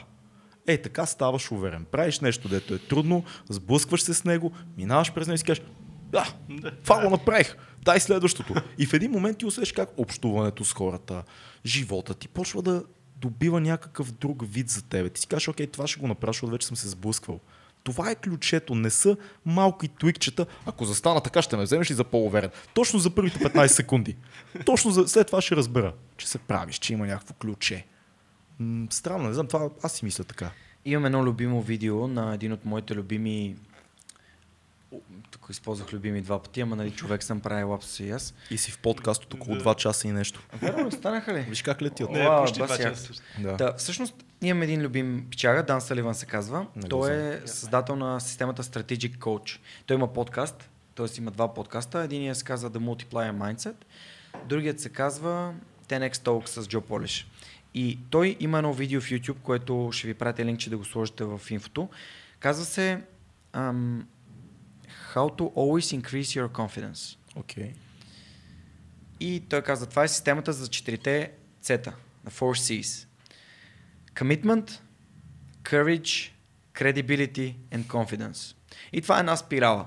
Всъщност, ти имаш кораж да опиташ, commitment, нали, отдадеността да продължаваш, т.е. ако се бях отказал на да. стотния епизод или на третия mm. епизод, аз съм на сто деветдесет и шест и съответно, мислите ли, че ще спра до другата седмица? Mm-hmm. Малко вероятно, нали? Малко вероятно. И съответно, когато аз съм committed, т.е. когато имам кораж да опитам и с отдадеността да продължа да го правя, започва да се върти една спирала, защото се стига до следващото. Credibility, т.е. ти се чувстваш уверен, ти можеш. В смисъл, credible си, буквално можем да го преведем като ам, трупане на умения. Вече имаш, усещаш уменията. Има, и, и това е измеримо вече в това. Ако пуснете първи епизод на Свръхчовекът, може би го има в YouTube. Не съм сигурен, не всичките ми епизоди ги има в YouTube, mm. но там са просто mm. аудио с една картинка. Da. Ще чуете, че начинът, по който говоря, не е същият. Защото аз трябва да се развивам като водещ. Ако не се развивам, виж кажете, той човек не се развива, какво очаква от мен? Mm. Да се развивам. Дикцията ми е ужасна. Всичко това се промени. Паразити. Аз си хващам лапсусите. Аз си хващам пълен, не пълен член, докато говоря вече. Разбирате ли? Но всички тези неща са следствие на не, това credibility, това нещо, това умение, идва от commitment и courage. Нали, courage да опитам mm. и commitment да продължавам yeah. да го правя. И това ми увеличава увереността. И confidence. И какво води това? Когато имаш повече confidence, взимаш по-смели стъпки. Така, да. И то кораж те води все по-нагоре. Mm-hmm. Обичам да казвам, че най-важното нещо е да започнеш, второто най-важно нещо е да не спираш. Но хората са такива, ама сега, той подкаста няма да стане перфектен, ама аз май не съм готов. Е, всички тези неща, никой няма да си готов. Просто го направи. Първи път, втори път, трети път, подобрявай го, развивай го. На, на четвъртия, петия, шестия път вече това ще е формата, който ти ще продължаваш да правиш. Та, това видео е много ценно, mm. препоръчвам го да. и смятам, че си абсолютно прав. Това ти трупа увереност. Тази увереност идва от уменията, които виждаш, че развиваш, а когато взимаш трудни решения и правиш трудни неща, тази увереност трупа много по-бързо. Факт. Аз винаги си мисля за първия дубъл, като снимам нещо като режисьор. Първия дубъл на деня. Целият екип винаги е много настръхнал преди първия дубъл, защото, знаеш, в снимането на една продукция има много неизвестни. Нали, актьорите да си знаят нещата, камерата да е на правилното място, светлината, клапата да е вярна, звука, нищо да не влезе. Много са неизвестните. И първия дубъл винаги е вълнуващо нещо, защото всички спират да дишат на първия дубъл. И едва ли не има едно напрежение в началото. Аз винаги гледам първия дубъл да мине максимално бързо. Все едно не е нищо. Окей, така изрепетирахме ли готово, камерата да, тук, така, готови ли сме, колеги? Начало! Веднага започваме, бум, да го минем, просто да счупим тоя лед, каквото и да стане. Да не е перфектно, просто да счупиме първия дубъл, защото това ще ни отпусне и ние ще знаем, окей, започнахме. И на втория, третия ще си вземе и деня ще продължи. Защото това, ей сега, дали ще стане, дали ще, няма значение дали ще стане, дай да стреляме. Стреляме, ако стане, стане, ако не, да ни е пред нас. Имам любим цитат на Уейн Грецки. Mm. Пропускаш сто процента от шансовете, когато не стрелял към вратата. Точно, така е, да. Точно така е. Това и са жените. Какво ще стане, ако не я заговоря? Всеки в неговата област. Да, бе, да. Какво са, ако, ако не пробваш, какво ще стане? Нема списта, бе. Когато не попиташ, отговора винаги е не. И да, така е. Зна... Вие знаете ли колко хора изобщо не задават въпроси? Да, сега, факт. Сигурен съм, че има хора, които искат да отслабнат. Mm-hmm. И които слушали епизода с Никола, mm. и които ни слушат нас, и ние говорим за някакви неща, споделяме, и няма да попитат, защото ги е срам. Mm-hmm. Обаче, ако вие не попитате, ако не отидете при някой ваш приятел, който вече го е направи, и да го питате как го направи, им нужда от твоята помощ. Сподели ми, искам да опитам и аз, никога няма да се промените. Мисля, това е супер важно, да искате помощ. Защото какво става, когато поискаме помощ? В главите ни, о, те ще ни помислят за слаби, но това е следствие на нашето образование и възпитание. Не, не преписвай, не питай, не, нали, единица за... Под... Не бъди некомпетентен. Това е... Да, не дигай ръка, ако не знаеш, mm. а не дей да разсъждаваш, свободни съчинения вкъщи, не дей да казваш, че си слаб, само ти си силен, ти си най-добрия. Всъщност, Ицо, Христо Христов, когато м- ми разкажеше за неговия път и като ученик в Америка, той каза, ми там учител иска да разбере какво мислиш. Mm. Неверния отговор. Mm-hmm. И това те кара да си уверен, да можеш да Да, да споделиш някакви неща, твои разсъждения. Мразя съчинение с разсъждение. Разбирате, значи разбирате, що имам три седемдесет и пет. Защото какво е казал лирическият, а, а какво е казал автор, какво искал да каже автора през лирическия герой, е нещо, което само Иван, Иван Вазов може да каже, дали е абсолютно, така или не. Да, да, да. Нали? В смисъл, това е абсурдно да трябва да интерпретираме как някой е казал нещо. Някой пита ли какво искал да каже лирическия герой според Джордан Питърсън? Питате Джордан Питърсън, той ви каза това е. И да, това да. е. Мисля, това е някаква интерпретация, която дали е така или не, но някой ще ви оценява на нея. Това е истината. Аз не искам. Аз искам да, да кажа това, което според мен, това, което ми, ми носи този текст. Точно така. И това трябва да бъде. Еми да, ама не е. Не е. Тъжно е, но не е. Та, всъщност, когато ние искаме да кажем нещо, примерно имаме една така история в гимназията, домашно, есе. Нещо там, реших, че пише за Гергьов, ден писах и госпожата другия път ми написала ми три на релси, че съм написал домашното и сме само двама души от целия клас, които сме написали да. домашното. А есето беше супер забавно. В смисъл беше някаква супер сатира, супер такъв супер смехотворен прочит на някакви неща. И тя вместо да оцени това, че аз имам желанието да го направя, и че събирам някакви мои думи, изразявам моето мнение, тя ми кътва крилата, като ми казва три на релси, просто защото си писал, нали, защото си го написал. Това е супер тъпо. Защото си го написал? Защото съм си написал домашно, което е пожелание. Разбираш ли? Смисъл такъв... Може би стила не е, Аз не е интер... бил нейния. Добре, обаче... Не е бил нейния, как обаче би поощрил някого? Много е странно. Много от учителите, които са по-възрастни, не искам да се засегне никой, но много от тях имат една такава симпатия към патоса, наричам аз. Те искат, когато четат, нали, ученически материал или студентски някои професии, те да, да, да четат себе си, да четат патос, такъв един, нали, автора, те така за лирическия герой, едни кодови такива mm. названия, де се взимат от едни книги, които ги пишат и други професори, литератори, и те да прочитат това. И това за тях е кода, така, вярно. Ако ти кажеш нещо друго, с други думи, то пак е твое разсъждение, така, грешно. И това е ужасно, защото това, особено този патос, знаеш ли колко хора познавам, които не искат да четат поезия и литература заради травмите си от ученическите години. Защото ти като му кажеш, кобале, чете ли това стихотворение, виж, виж това колко е яко, така, а ще взема да не разбера какво искал да каже автора чрез лирическия герой, това е някакъв изпит. Не бе, това е поезия. Мисъл, прочети го, виж какво чувстваш, няма, няма вярно и грешно. Няма момент, в който аз да те изпитам и така, разбрали го, няма го това, разбрали да. го, това е поезия, това е свободно mm. нещо. Това е едно гледаш картина. Същото нещо е с хората с а, големите художници, Моне, Мане и така нататък, всички култови художници, и хората се страхуват. Питаш, какво мислиш за това? Mm. Много голям художник. Не, не, какво мислиш за това? Аз съм почувствал ли нещо? Ако ми кажеш, нищо не почувствах, не е грешен отговор. Ако ми кажеш, харесвам и синьото, е, е, е, е абсолютно окей. Okay. Виж, харесвам и синьото в тази картина. Няма, ние имаме едни такива наслагвания ужасни. Та, за това ние не искаме и не казваме, когато имаме нужда от помощ. Mm-hmm. Защото някой ще ни помисли за слаб, да. глупав, ще ни пише двойка. Обаче, Ако му кажем на някой, че имаме нужда от помощ, например, Цецо, моля те, трябва да ме научиш да, да готвя някаква риба, за да мога да впечатля Неда, защото искам тя да се чувства добре, иска тя да, искам тя да, да разбере, че тя ми е важна mm. и този жест ще я направи много щастлива. Аз готвя, примерно, в Хикс ден и ако ти ми помогнеш за това нещо, ам, нали, аз ще съм ти супер благодарен, ще черпя бира и така да. нататък. Ти какво, ти какво чуваш? Георги вярва в мен, mm-hmm. мисли, че мога да му Факт. помогна, смятаме за компетентен, Факт. много ще се радвам да му помогна. Mm-hmm. Аз какво мисля за теб? Мисля си, че ти си моят човек, че ти можеш да ми помогнеш, аз те овластявам. Аз не се мисля за по-слаб. Аз просто знам, че не съм специалист в това. Точно.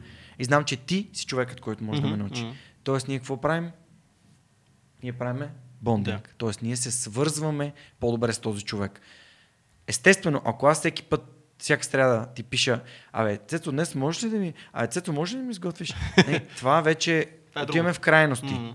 Но когато ти си истински и по някакъв автентичен, искрен начин подходиш към човека и му кажеш: Фил, ти разбираш от звук, моля те, помогни ми да изтрия, тук имам някакво смущение или ей какво си, той какво разбира? Аз ценя, че това, че той е специалист и съответно той ми помага, защото се чувства щастлив, защото се чувства ценен. Така е, да. Или ще ти кажа колко пари имаш, което би било да, по- по-реалистичния да, вариант за Фил.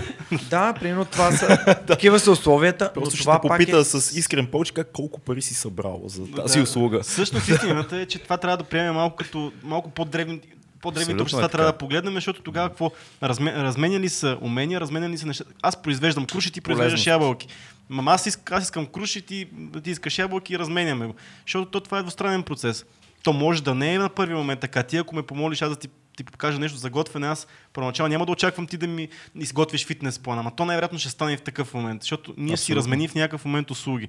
И не е страшно, наистина това, което кажеш, много важно, защото както и ти много често mm. казваш, първо човек мисли за себе си и той как се чувства и той какво действа. Това е. И първото нещо, което ти като ми кажеш нещо, да го пречупа, аз какво чувствам в този момент, а не ти какво имаш предвид. Факт. Да. Да, вярно е.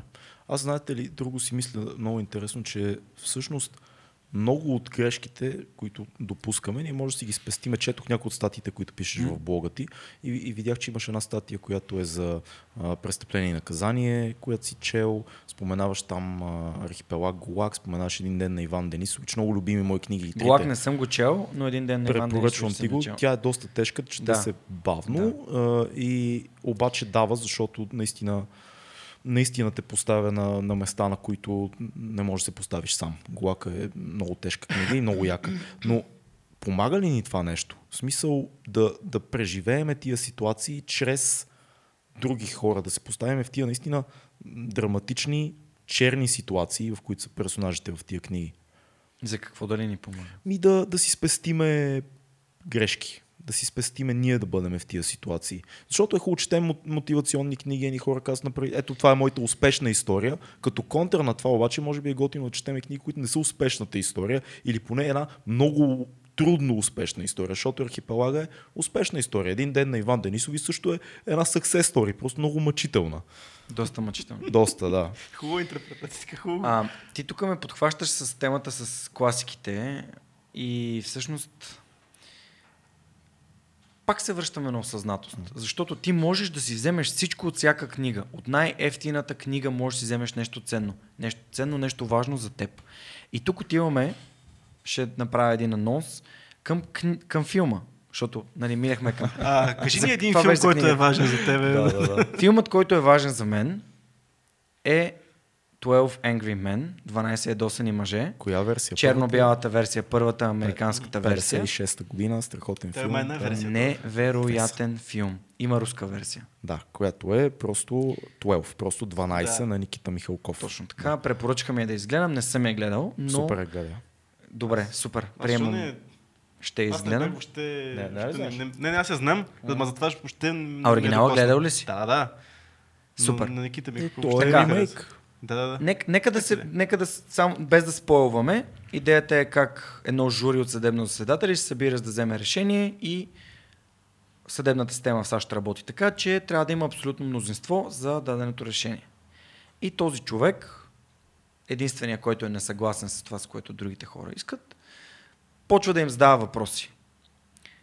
Е, това е осъзнатост. Тоест, ако имаш тази осъзнатост да търсиш, да си задаваш въпроси и да разсъждаваш над тях, ти можеш да си вземеш много от хиляда деветстотин осемдесет и четвърта, mm. можеш да си вземеш много от пътеводител на галактическия стопаджия, можеш да си вземеш много от историята на Арон Шварценегер в Зов за завръщане, можеш да си вземеш много от изкуството на победата на Фил Найт, биография, която е изключително любима моя книга, както и тази на Арнолд. Можеш да си вземеш много от всяка една книга, която отвориш. Като просто си задаваш въпроси и търсиш как тези неща, които ги разбираш, можеш да ги приложиш или да ги тестваш, т.е. да ги адаптираш. Пак се връщаме към Бога. Да. А, но романа е роман. И имаме нужда от някакво такова ам, разтърсване. Mm-hmm. Художествено. Художествено. Примерно, ако искате да бъдете съвременно разтърсени, препоръчвам ви Бакман. Значи, ще ревете, аз съм ревал на почти на всичките му книги. Не знам дали сте чели нещо не, на Бакман. Не, не. А, примерно на Баба праща поздрави и се извинява, съм ревал. На всеки ден пътят към дома става все по-дълъг. А, там е за, за дядото. А, моят дядо играе огромна роля в моя живот. А, там ревах много. А, има, има такива книги, които просто хващат за гърлото. Има такива книги като на Георги Бардаров. Аз още броя дните, ако сте чели.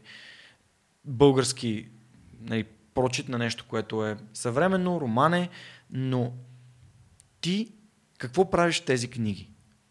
Нали, ясно е, че мотивационните книги ти не се поставяш на ролята на този човек, защото той ти дава акъл. Mm-hmm. Малко много по-синтезирано е всичко. Така. Да. Обаче в биографичните книги, в класиките, в романите, ти се поставяш на мястото на този герой. Точно така. А какво е свърхчовекът? Същото. Един човек разказва за как е отишъл във Франция, как във Франция е учил икономика и в един момент е казал, не, аз не искам да правя това. Mm. Аз искам да занимавам с дизайн, обичам да рисувам от дете, аз ще се занимавам с дизайн и ще печеля награди за дизайн. И десет години по-късно е Design Award. Да. Носител. Когато аз понеже това, което го казваш, поне преоткрих биографиите, хубавото там, че не е това даденото ти на готово, а ти трябва да интерпретираш тази случка и защо той е реагирал по този начин и, за, и какъв е бил изхода, за да знаеш ти ако попаднеш в сходна или нещо още. Защото и тогава осъзнах всъщност колко са ценни биографиите. Аз преди, аз си признавам, преди една-две години не четях биографии. За мен това беше, че чета на някакъв живот. Тук сега ме интересува. Най-добре Бях... автобиографии. Най-добре автобиографии. Да, да. Примерно Андре Агаси открито. Uh-huh. Не съм... Вие ви знаете ли историята на Андре Агаси? Аз изобщо не. не. А знаете кой е Андре Агаси? Да, филма, може да знаете, да. Малко му приличам. Стила, стила е сходен. Да. Андре Агаси м- винаги ми е бил такъв някакъв странен, защото знаех за него, че един от най-добрите е супер да. екстравагантен. Аз съм бил доста малък, нали, ние горе-долу сме на една да, с да. тебе. С тия кърпите. Да, с дългата коса, след това гълглав. Да. Аз го помня вече гълглав. Обаче, вие знаете ли, че той е имал някакъв гига-авторитарен баща? Хм. Човек, който е търсил къща, да си купят къща, в която задния й двор е достатъчно голям, за да могат да построят корт, на който неговите деца да тренират всеки ден. Машина. Тоест, човек, който несбъднатите си мечти ги въплощава в децата си и създава машина, mm. която изстрелва топките като за сервис. Mm. Мисля, че се казваше Драконът. Не съм сто процента сигурен. Андре Агаси е известен като един от най-добрите all-time за всички времена да. а, на ретури, т.е. на върнати топки от сервис. А сервис е, може би, един от най-силните удари в тениса, да. просто защото нали, така започва mm-hmm. играта. Пича е бог на това. Защо? Защото от етко хлапе под бюрото може да връща топки на тази машина. И всъщност, сега, въпросът е, колко от нас са имали авторитарни родители, които са ни карали да правим нещата, които те си мислят, че са най-добри за нас. И ето това ни дават автоби... авто... Извинявам се, автобиографичните книги. Дават ни... Аз този момент, докато чета, съм в обувките на Андре Агаси и си причупвам моята история mm-hmm. през нещата, през които той е минал и какво му се е случило, и какви падения е имал, и как е намерил подкрепата на Щеф Играф, и как е работил с хора като Тони Робинс, mm. и а хора, които са гуру, но е търсил, имал осъзнатостта да промениш себе си към по-добро по някакъв начин. Много, много е специфична тази история с доминиращия баща. Майкъл Джексън, Майкъл знаеш Джексън, абсолютно също нещо, на Бейонсе семейството е му абсолютно същите неща. Много от големите звезди всъщност са имали родители, които про- проектират върху тях собствените си амбиции. Маколи Кълкин, знаете най-вероятно историята. Uh-huh. Супер неуспял актьор, баща им на... Те са трима братя, мисля, че бяха, който просто ги е мачкал. Маколи Кълкин има супер як подкаст с Роган, в който разказваше много яки неща. Много честа схема е това. И тук винаги, нали, изкача въпроса за цената, която тия хора са платили. Ние виждаме успеха, но тия травми, които са в тях, не може да си ги представиме. Много често се случва точно тези същите, в последствие да залитнат към New Age култура, към гурута, към религия, към сентология, към нещо, което да запълни тия травми. Ние по-рано с тебе си говорихме, преди да дойде госта ни, mm. че много често хората, които посягат към най-големите крайности на самоусъвършенстването, New Age, религията, изпадат в крайност. Те пълнят една дупка, която някъде в детството много често се създава. Майкъл Джексън може би е най-големия пример за това нещо, защото всички знаем колко изпляска той последните двайсет години. Това да си построиш, нали, Луна парк в къщи, мъж на петдесет години. И физическите трансформации, всичко, което да, си причини... попълваш липси. И е много интересно. Аз това за Андре, Андре Агаси не го знаех по никакъв начин. Го, но да, това обяснява и неговата... Защото той, той е известен като бунтар. Реално. Той още, ние като бяхме малки, сме гледали... Срещу кого той... е бунтар? Mm. Да. Реал... Си той сега, продължава е срещу баща си да се бунтува точно с стила си, с цялото си поведение. Рокстар малко имидж имаше той. Много интересно. Супер. Не си даваме сметка, обаче всъщност ние сме изградени много повече от тези първи седем-десет години, в които сме общували с родителите ни. О, да. Те са ни дали добър или не до там добър пример. Само нека да отбележа, те са направили най-доброто, на което са способни. Значи ние не ги осъждаме, uh-huh. ние просто констатираме, че начина, по който сме се довлекли до това място в живота си, в което сме, е следствие на две основни неща, които ние подценяваме. Първо, възпитанието и изобщо средата на родителите ни, начинът, по който те общуват помежду си и с нас. И второто, нашата среда. Тоест хората, с които ние общуваме. Да. Защото ако нямах средата да направя свръхчовекът, сигурно нямаше да го има свръхчовекът. Има много семейства, които не правят да се... най-доброто. Да. Има хора, които трябва да се критикуват, защото много Нека често... Нека да кажем, че те не са способни на по-добро от това, за жалост. Да, в смисъл, да. Нашата работа не е да променяме животите на хората, защото, както казах, всичко да, започва да, отвътре да. навън. Така, така е. И, и просто констатираме, ако имате някакъв проблем, говорете с терапевт. Говорете с терапевт. Терапевта не е коуч. Той е професионален, сертифициран човек, който е работил и е учил това да помага емоционално на хората. Дали е някоя една школа, друга школа, трета школа, която школа ви харесва, най-лесно е потърсете препоръка от приятел или от човек, който е специалист, защото да си избереш терапевта, като да си избереш гадже. Ти трябва да можеш да говориш с него и той да те разбира и ти да го разбираш. Не е лесно, но един, два, три, пет опита, ако трябва, ам, дължите го на себе си, защото здравето е важно, но психологическото, емоционалното здраво, както казахме и по-рано, здраве също е важно. И не значи, че си луд, ако търсиш да, терапевт. В България тая стигма, дето не си луд, ако отидеш на терапевт.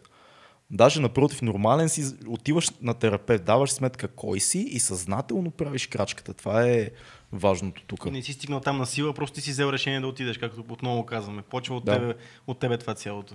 Точно така. Казахме книга, филм казахме ли? Филм казахме. Казахме дванайсет. Препоръчени подкаст, който... Подкаст. Нещо, което... Може би повечето хора не са, защото все пак виждаме, че нали, кефи са на подкаст, нещо, което повечето хора може би не знаят, но и може би и ние не знаеме, но понеже си подкастър колега, трябва да ни препоръчиш и подкаст. Няма как. Супер, благодаря. Ами, всъщност, какво да ви препоръчам? Ще ви препоръчам първо Приятел за цели, защото Приятел за цели е един подкаст на Иван Цукев от Аула точка бе же и Ники Трифонов. Те са ми приятели, те даже бяха написали книга за, за, поставяне, за поставяне и постигане на цели, която е много добре структурирана. Аз имам нужда от структура, когато правя разни неща. Uh-huh. Дали се уча за дигитален маркетинг, дали се уча за нещо, просто искам да разбера как работят нещата и някой да ги структурира вместо мен. Uh-huh. Те са много успешни хора, хора, на които се възхищавам, имат страхотни семейства, а хора, които са, поддържат добра физическа форма, т.е. общо взето хора, с които искам да общувам. И те са от хората, с които аз прекарвам много време. Супер, и съм супер. Много благодарен и щастлив. Приятел за цели или go buddy точка ай о им е сайта. И ам, много скефа нещата, които правят, защото те споделят м- истински неща, през които те са минали. Това е най-ценното, да. да. Това е абсолютно за мен най-ценното. Някой ме пише, аз а, в моят подкаст не знам какво да правя. Споделяй. Не дай е къл. Споделяй, споделяй, споделяй. Сподели през какво си преминал, какво си открил. Може да не е истината това за всички, но това е твоята истина. Ти я споделяш, ти не казваш, че това е универсална формула. А, какво друго да препоръчам? Свръхчовекът. Много е. Ние го препоръчваме. Чуваме сме, че... Да, какво друго... А, знаете ли за триста петдесет и шест Labs? Не. не. Боби Христов. Имат подкаст на английски, казва се The World of Presentations. Правят подкаст, в който разказват за презентационни умения, за как да правим по-добри презентации. Примерно дават ресурси от типа на откъде си взимаме безплатни изображения, които са... Много от хората си взимат някакви снимки от Google и директно пляскат. Да, не знаят, че не могат всъщност да ги използват. Да, нямате, нямате право да, да ги ползвате. Освен ако не пише, че са Rebel for Use, но това е друго. А, Виктория споменахме, невероятен подкаст. И сега ще кажа един много ценен подкаст. Първо два ще кажа. Първо, The Missing Crypto Queen, ако не сте го гледали, за доктор Ружа Игнатова. Подкаст, който се занимава с тази тема само. Да, на би би си е. А, жестоко. Този подкаст разказва цялата схема на OneCoin. Велико. Вел... Значи ние Аз тази история толкова съм харесал за филм, просто за трябва да е седемнайсет... филм. Мисля, че седемнайсет милиарда Нещо се оценява беше, да. а, целият този търновър на mm. пари. Знаете ли как всъщност става тази схема? Кажи. Знаете как работи ем ел ем, нали? Да. да. Това, което те правят е ем ел ем на стероиди. Взимат най-силните разработени ем ел ем мрежи в света. Разни холандци, разни много-много... Даже има един от пичовете говори, нали, те би би си го интервюрат. Взимат директно разработени мрежи от всички други ем ел ем-и, които може да се сетите. И вътре пускат тези educational packages. И е скандално. Хора, има хора в Уганда, които са останали без пари, без домове, без... Разбирате ли? Всъщност най-големия им удар е, че те са успяли да убедят едни наистина много богати и образовани хора да дадат огромни инвестиции. Тя а, реално, когато е имала срещите, защото аз доста почетох за тази история, когато стане дума за инвестиция под десет милиона, mm. тя казва, да, това е добро начало, но това е леко дребно за нас. Ние търсим сериозни инвеститори от сто милиона нагоре. И това е, представи си, само статуса, който ти трябва да си създадеш, за да първо да влезеш тия среди. Определено много интелигентна жена при всяко положение. Няма как да навлезеш там, ако не си. Не може просто всеки. Дрес-код, говорене, а, позиции и така нататък. Всичко в, в нея е изградено с идеята ти да вземеш тия сто милиона. Не, мисля, че са доста повече. В смисъл, на човек, на човек, в смисъл, аз се срещам с теб и ти искам сто милиона. И да. Това не е, и ти не си глупав човек, ти си някой, който вече ги е направил тия сто милиона. Да, всъщност не е само от тия големите инвеститори, най-вече трябва да, да чуеш подкаста, за да mm. разбереш колко малки хора са. Дава ли са, да, да, знам, дава ли са, но ми, са... милиардите печалби идват от няколко много големи инвеститора. петнайсет големи инвеститори имат, които влагат големите пари. Малките правят нещата, но имат едни много сериозни. Но емоционалният импакт да. идва от малките хора. Факт, със сигурност. Защото когато... А Джеф Безос загуби няколко милиарда. Е, Джеф Безос, той е най-богатия на света. Пари като вестници. Обаче, когато някой си е загубил бизнеса, семейството, набил се в кредити и така нататък, тогава става релейтабъл тази история. Тогава става много релейтабъл тази история. Някой да измами а, братовчедите ми, приятелите ми, баба ми, дядо ми, някой mm. да, да накара баба ми, дядо ми се хвърлят парите през прозореца и през балкона. Телефонна, нали? Телефонна измама на стероиди. Е това нейното. Много, много тежко. Да. Много тежко. Значи за морал и за ценности изобщо няма да си говорим. И последно, най-слушания, най-добрия подкаст в България. Това са Strong and Shared. Поздрави за Янката Гъргов и за Борис Мадолев. А Янката много ме кефи. Те ме бяха поканали при тях да гостувам. Това е фитнес подкаст. Фитнес подкаст. Те пичовете са много готини. Всъщност, знаете ли, а, Боби Мадолев, който е един от двамата пичове, когато ми гостува ам, в, в офиса беше дошъл, аз ги бях поканил да пием кафе, за да им помогна да си оправят звука, за да им стане по-готин влога. Те правяха влогове, сега правят подкаст, като пичовете почнаха правят подкаст, звънят и по телефона и записват директно. Mm. Yeah. И, и аз съм такъв, Ево, ево, ево, е, е, такива неща трябва да се правят. Сега, нали, а, ги менторстват от Пакта и всъщност използват студиото на Пакта, за което Ево и на Пакта и те супер, са канали. Браво на Вената да, и на Никича. Да, ние сме те гледали там, между другото, още в да, преди самото начало, когато година-две. Беше... Още като почнахме да, да правим неща, точно сме виждали там. Да. Супер. А надявам се, че с хубаво сте ме запомнили. Да, ти щом си, щом си тук, не знам. Да, благодарим. А, благодаря и аз от името и на, и на Пакта, защото Никича и Вената са много готини също. Те продължават да. и да правят подкаст, защото аз не мисля, мисля че не, защото аз съм абониран и нямам notification да, с техните подкасти. Но Янката и, и Боби, Боби всъщност чува за свръхчовекът от епизода с Никола Томов. Започва да слуша и решава, че ще промени живота си.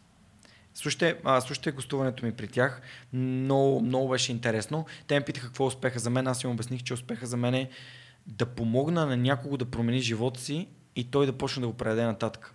Да го предава нататък. Mm. За следващите хора. Ето сега той е променил, свалил над четирийсет килограма. Супер фит е. В смисъл, доста по-фит е от преди примерно две години. Той за, мисля, за около година и половина нещо е такова. Mm. Мега, мега интензивно. Не е от тия хора, дето не могат да всичко накуп. Направо всичко спира. Цигари и всякакви глупости и почва да тренира яко да се храни, да, да, да. но не всеки е способен като Краси. Та, а, всъщност техният подкаст го препоръчвам, защото пичовете са надъхани.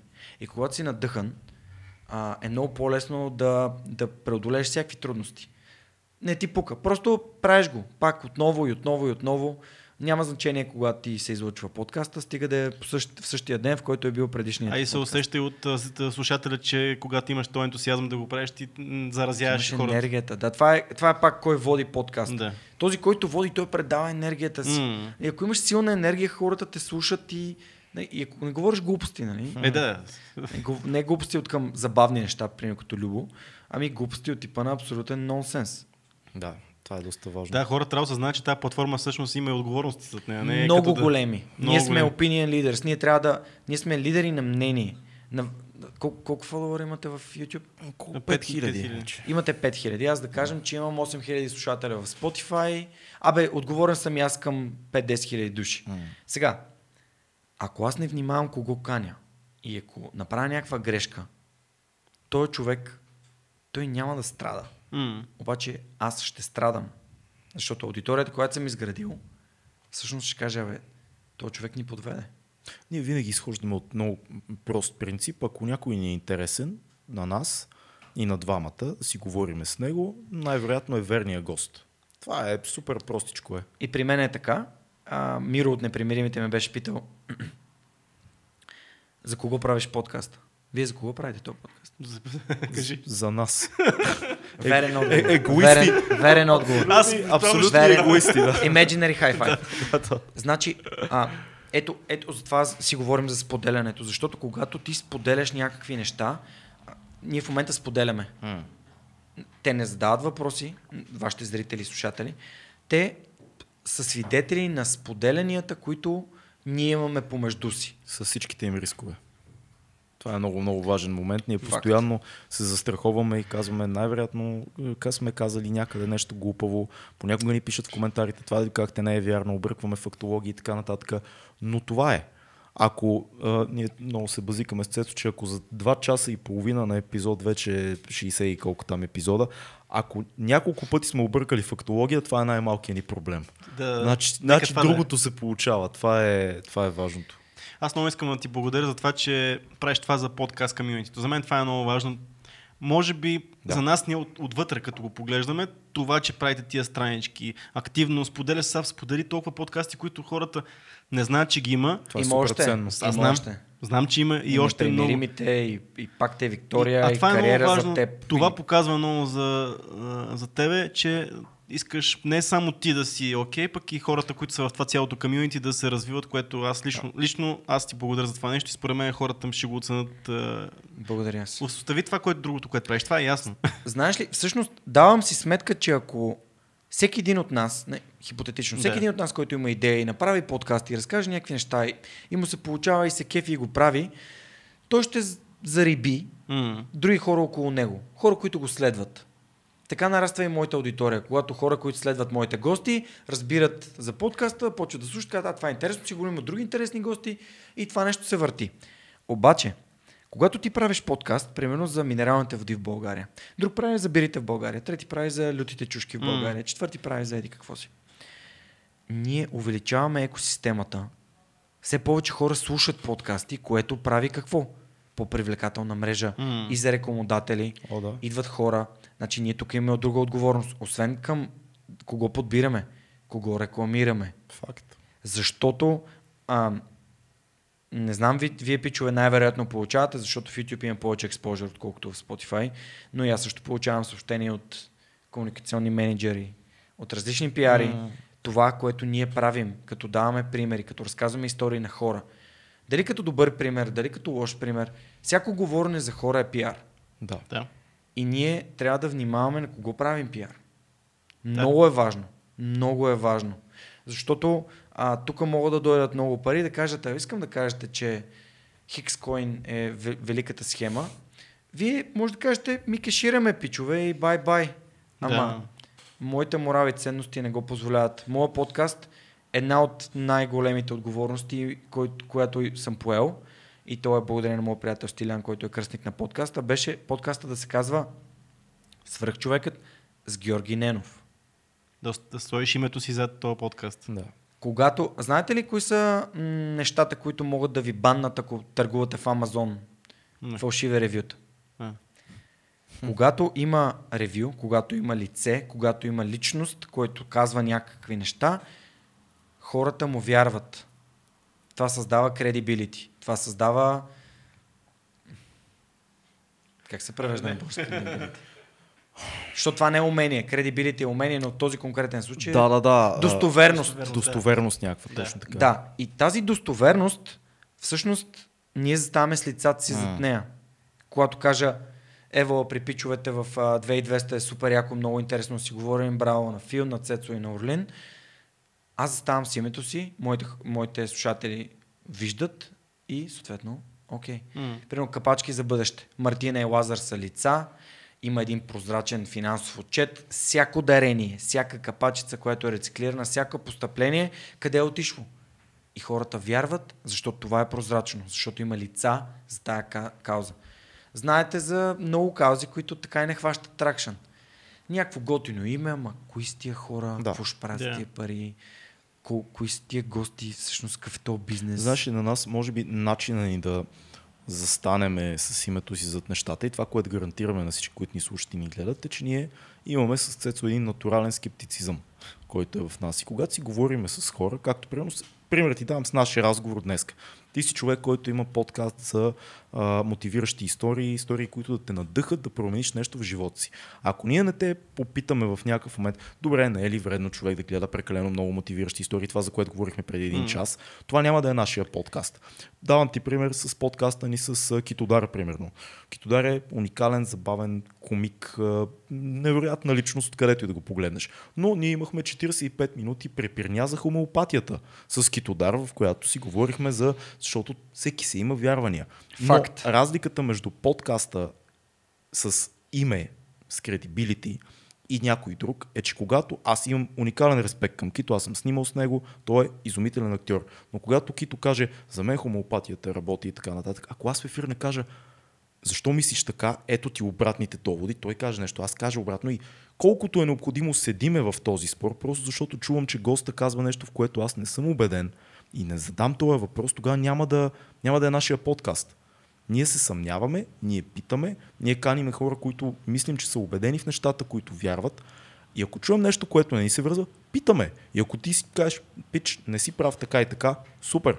Ако аз обаче съм прав, ръчително ти ще кажеш, може би и тази гледна точка съществува. Или зрителя да прецени. Но ако ти Та кажеш нещо, ние, ние си представяме как зрителите гледат, защото ние гледаме така неща. Де. Ако гледаш някой, той каже нещо глупаво и водещия не реагира, ти кажеш, чакай, защо не го, защо не го пита, току-що каза пълна глупост. Нали? Аз така гледам подкасти, ние затова се кефиме и на Роган и на още сумата и хора, които yeah. знаеш, че в момента, в който гостът каже нещо, което може би има доза съмнение, ти ще кажеш, нека те спра тук и да видим дали това нещо е така. Да, да поговорим малко за това. Е, това е да. супер, това е, това е осъзнатост, пак осъзнатост и пак тая книга ще покажа. Седемте навика на високо ефективните хора. Вратата се отваря отвътре. Ти не може да. Учителят се появява, когато ученикът е готов. Без значение дали е Китодар, дали е Бойко Борисов, дали е който и да е. Ако този човек не е склонен да каже, хм, ти що мислиш така? Какво те кара да мислиш така? Съответно. Да, супер. Кажи едно събитие, което е важно за теб. Само да, да, кажи. Само да кажа за Павел Туцулин, знаете кой е? Не. А, този е всъщност руснакът, който е направил доста известните на подовката. Подовката. Кетълбелс. Този знаем го. Да, знаем. Визуално го знаем, но името се не бяга. Да, има епизод с Джо Роган, много интересен. Mm. Не само и... той доста подкасти направи, между другото. Супер много се забавлявах с един въпрос на Джо Роган. Tell me about your nutrition. и, и, и кажи ми за, за храненето ти. Той каза, аз не съм специалист. И тогава всъщност Джо Роган, добре, добре, какво ядеш? И Павел Туцулин казва, аз ям месо. и, и той, какво месо едеш? Кот има. Everything but chicken. Chicken is a weak bird. Да, пилето е, е, е слаб, слаба птичка. Истински курав оснак. Да, но, но той не яде слаби същества. Той всъщност каза, аз не съм специалист, което е totally fine да кажеш такова да, нещо. Абсолютно. И да се, да се избазикаш и да не се вземеш на сериозно. Колко е трудно да го кажеш това нещо всъщност? Защото много хора, първо да си признаеш, че, че греши за нещо, второ да си кажеш, аз това не го разбирам. Особено ако си поставен тук на този спотлайт, тук, че нали, гледат еди колко си човек с... и да кажеш, аз не го знам това нещо. Да. Понеже, е...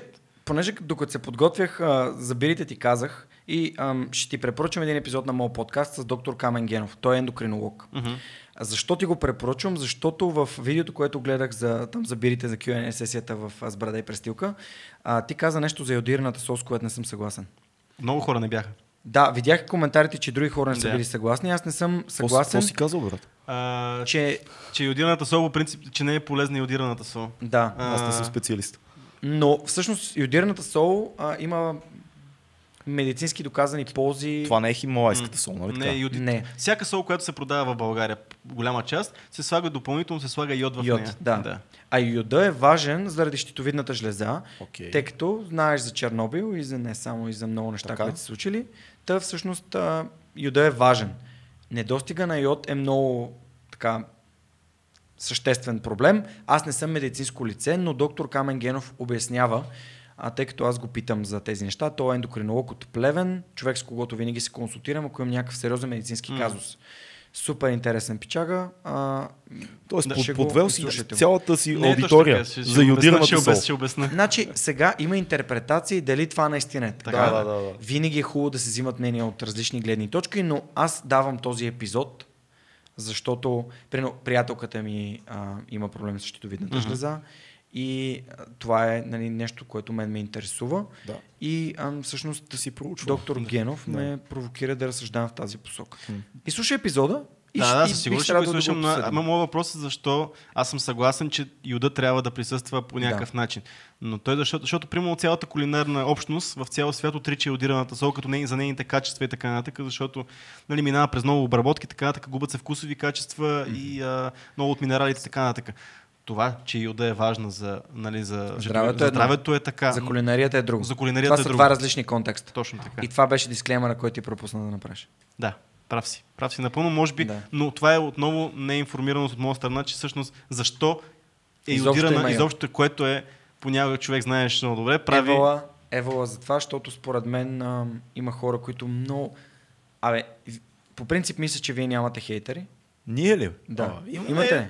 Двама-трима. Добре, двама-трима. Те са тихи, тихи хейтери, до... те мразят тихо. Стигнах до един много интересен извод, че никой хейтер няма да се хване да слуша час и половина подкаст, а ние вече направихме два часа и половина. Само за да нахейти, представяш да. И слушах го целия пълни глупости. Да. да. И, и, и такъв с таймстемп. Тук казвате, еди, какво си? Не? Между другото, no това май ни се е случило. Е, случва ни се. Верно ли? Да, да на, на крана. Значи, Uh, пет коментара с таймстемпове, където той е гледал и... Всяко нещо, което се е надразнил, е маркирано защо, да. Какво е, и как. Е, това са истинските хейтери. Е, това са хейтери. Е, това е. Е, това е. Това е посветеност. Да, а защо... В смисъл, обяснява ли защо Или просто... Според мен просто, защото технологията Шат... позволява. Не, не, а, защо, да, просто не е... За, защо не е на кефен? Споделя ли? Да, да, да, а, каза да, си конкретно за анализ този... Анализ е, анализ е както трябва. В смисъл не са такива хейтери, просто да напишат нещо е тъпи и чао, нали? Да. А е някой, който си има доводи. Що... Да, защото в епизода с, с Пакта, всъщност там споменах Юли, нали? И... Mm. Аз съм човек, който дава кредит на хората, които са го заслужили. И факта, че идеята за подкаста ми е дошла на, на, на негово събитие, което е било безплатно, не променя факта, че има такъв подкаст и че той има някаква роля в него. Uh-huh. И отдолу, нали, един от коментарите, който супер много ме забавлява, когато чуя Хикс, Ctrl и W. Значи, пич... Когато чуя този човек, той човек да, да, и решавам за теб всичко. Да, аз не... Глупово е това. Глупово е, защото ти можеш да пропуснеш неща, които са ценни за теб, а, и можеш всъщност да затвориш съзнанието си, т.е. да намалиш осъзнатостта ти за... А, много, много, много, много, много неща, които човека има да сподели. Значи това е неговото разбиране. Ето както ние казахме, Китодар, нали, може би ам, за разлика от доктор Митев, нали, приема хомеопатията по различен начин, той си има негова позиция, има си негови вярвания и той, това е окей. Той, той е актьор, има право да има актьор, каквито иска да, вярвания. Точно така. Всичко, таланта му не, не се променя от това. Точно факт. Така, да. Факт. Както и прино Кайри Ирвинг, който вярва, че земята е плоска. Да, има, да. Има... Кайри Ирвинг, нали, един от най-добрите гардове в Н Б А. Проблема е, когато някои хора имат много влияние. Кито не е такъв пример, защото не. Той не говори за такива неща, да. Но има а, известни хора, които пропагандират глупости и тогава става малко проблем вече. Съгласен съм. И да. Това е opinion leadership, нали, това, което си говорихме. Mm. Ръководителя на мнение, примерно, влизам в Инстаграм и казвам, ето това кремче за лице, спаси е, моето перфектно лице от да, изгаряне да. Това лято. А всъщност тя никога не го е пробвала, никога не го е слагала. И така нататък. Можеш ли да им се сърдиш? Не... Ти много хубаво използваш думата лидер на мнение, защото това, което казваш в момента с Инстаграм, нали, то се роди една дума инфлуенсър, която всъщност да. Обединяваш под едно, нали, инфлуенсър се знае за ти инстаграмерите, обаче ще време на ютуберите са инфлуенсъри, ще време ние би трябвало да сме инфлуенсъри, но ти използваш, се разграничаваш... по някакъв странен начин. Да, ма той казва лидер на мнение, което е... mm. трябва да ги разграничим, а същевременно инфлуенсър трябва да... Да не е лоша, да не е мръсна дума. Защо mm. го направиха така да е? Защото дефиницията на думите са различни за всички. Еми да, така е. Защото и аз всеки... като казвам съм инфлуенсър... Ти спазваш ли режим? Горе-долу, хранителен. Да. Хубаво, че ме питаме. Горе-долу. Или си на диета? Не, не съм на диета. Гледам, гледам виждаш да балансирам. Виждаш ли, той използва думата диета по същия начин, по който аз, за мен диета е нещо рестриктивно. Да. Да. Аз имам някакъв режим. Режима mm. е начинът, по който се храня. Да. Но има хора, които казват, аз съм на ето тази диета. Файн. Обаче твоята режим? Дума за диета е различна от моята дума yeah, за да. Диета. И е, има разлика, момент... защото диета е нещо, което правиш за определен не. Период от време. Има разлика за теб. Mm. Mm-hmm. А, поне аз така го възприемам. Диета, да, да. Като каже някой на диета съм, си представям, че това е ограничен период от време, докато начина, по който аз гледам да се храня, то е начин на живот, то е така се храня просто. Ако кажеш книги, някои хора ще си кажат, а, книга с твърди корици вътре с а, мастил. Други хора ще кажат, а, e-book. Mm. Примерно електронни книги, защото вътре мога да нося хиляда, пет хиляди, десет хиляди книги. Е, трети хора ще казват аудиокниги. Нали, въпрос е, м- не, не е ли книга да я помириша, ама другото не е по-малко книга. Естествено. Съдържанието е същото. Въпросът е просто тия неща, които имаме в главата си, които ни създават някакви дефиниции на думите. Mm, така и, е, и е важно верно. Да си даваме сметка. Примерно една от формулите да слушате активно и да показвате, че на хората, с които говорите, нещата, които те казват са важни, е когато, както Цецо направи, използва думата, която аз използвам, за да ми покаже, че ме слуша. Защото когато искате да направите нещо, включително да продадете себе си на интервю за работа и ви кажат, ам, вие трябва, изискваме от хората, които работят при нас, да идват в девет без пет и да започват своя работен ден от девет часа. Вие няма да кажете, аз не закъснявам. Вие ще кажете, винаги съм пет минути по-рано, за да може този човек да разбере, това е някакво такова несъзнавано ниво на комуникация. Вие използвате неговите изразни средства. Така е, да. Начинът, по който така той е. Говори, му го връщате, за да му покажете, че го разбирате и че сте го слушали. Но това са някакви супер базови неща, които тук, току-що ви таксувам с нула лева и ви подарявам това знание, но ам, не си даваме сметка с тях. Да, да, да, аз съм на време, нали ти казвам, аз винаги идвам на време. Ама на време може да е едно, може да е друго, на време за кого, какво е на време, на време може да е девет и една, аре бе, за една минута ли си. Има, има толкова много интерпретации на, на комуникацията, която ние водим, Така е. Използвайте такъв тип подход, който е повтаряйте думите, които хората ви казват. Нека да видя дали съм те разбрал.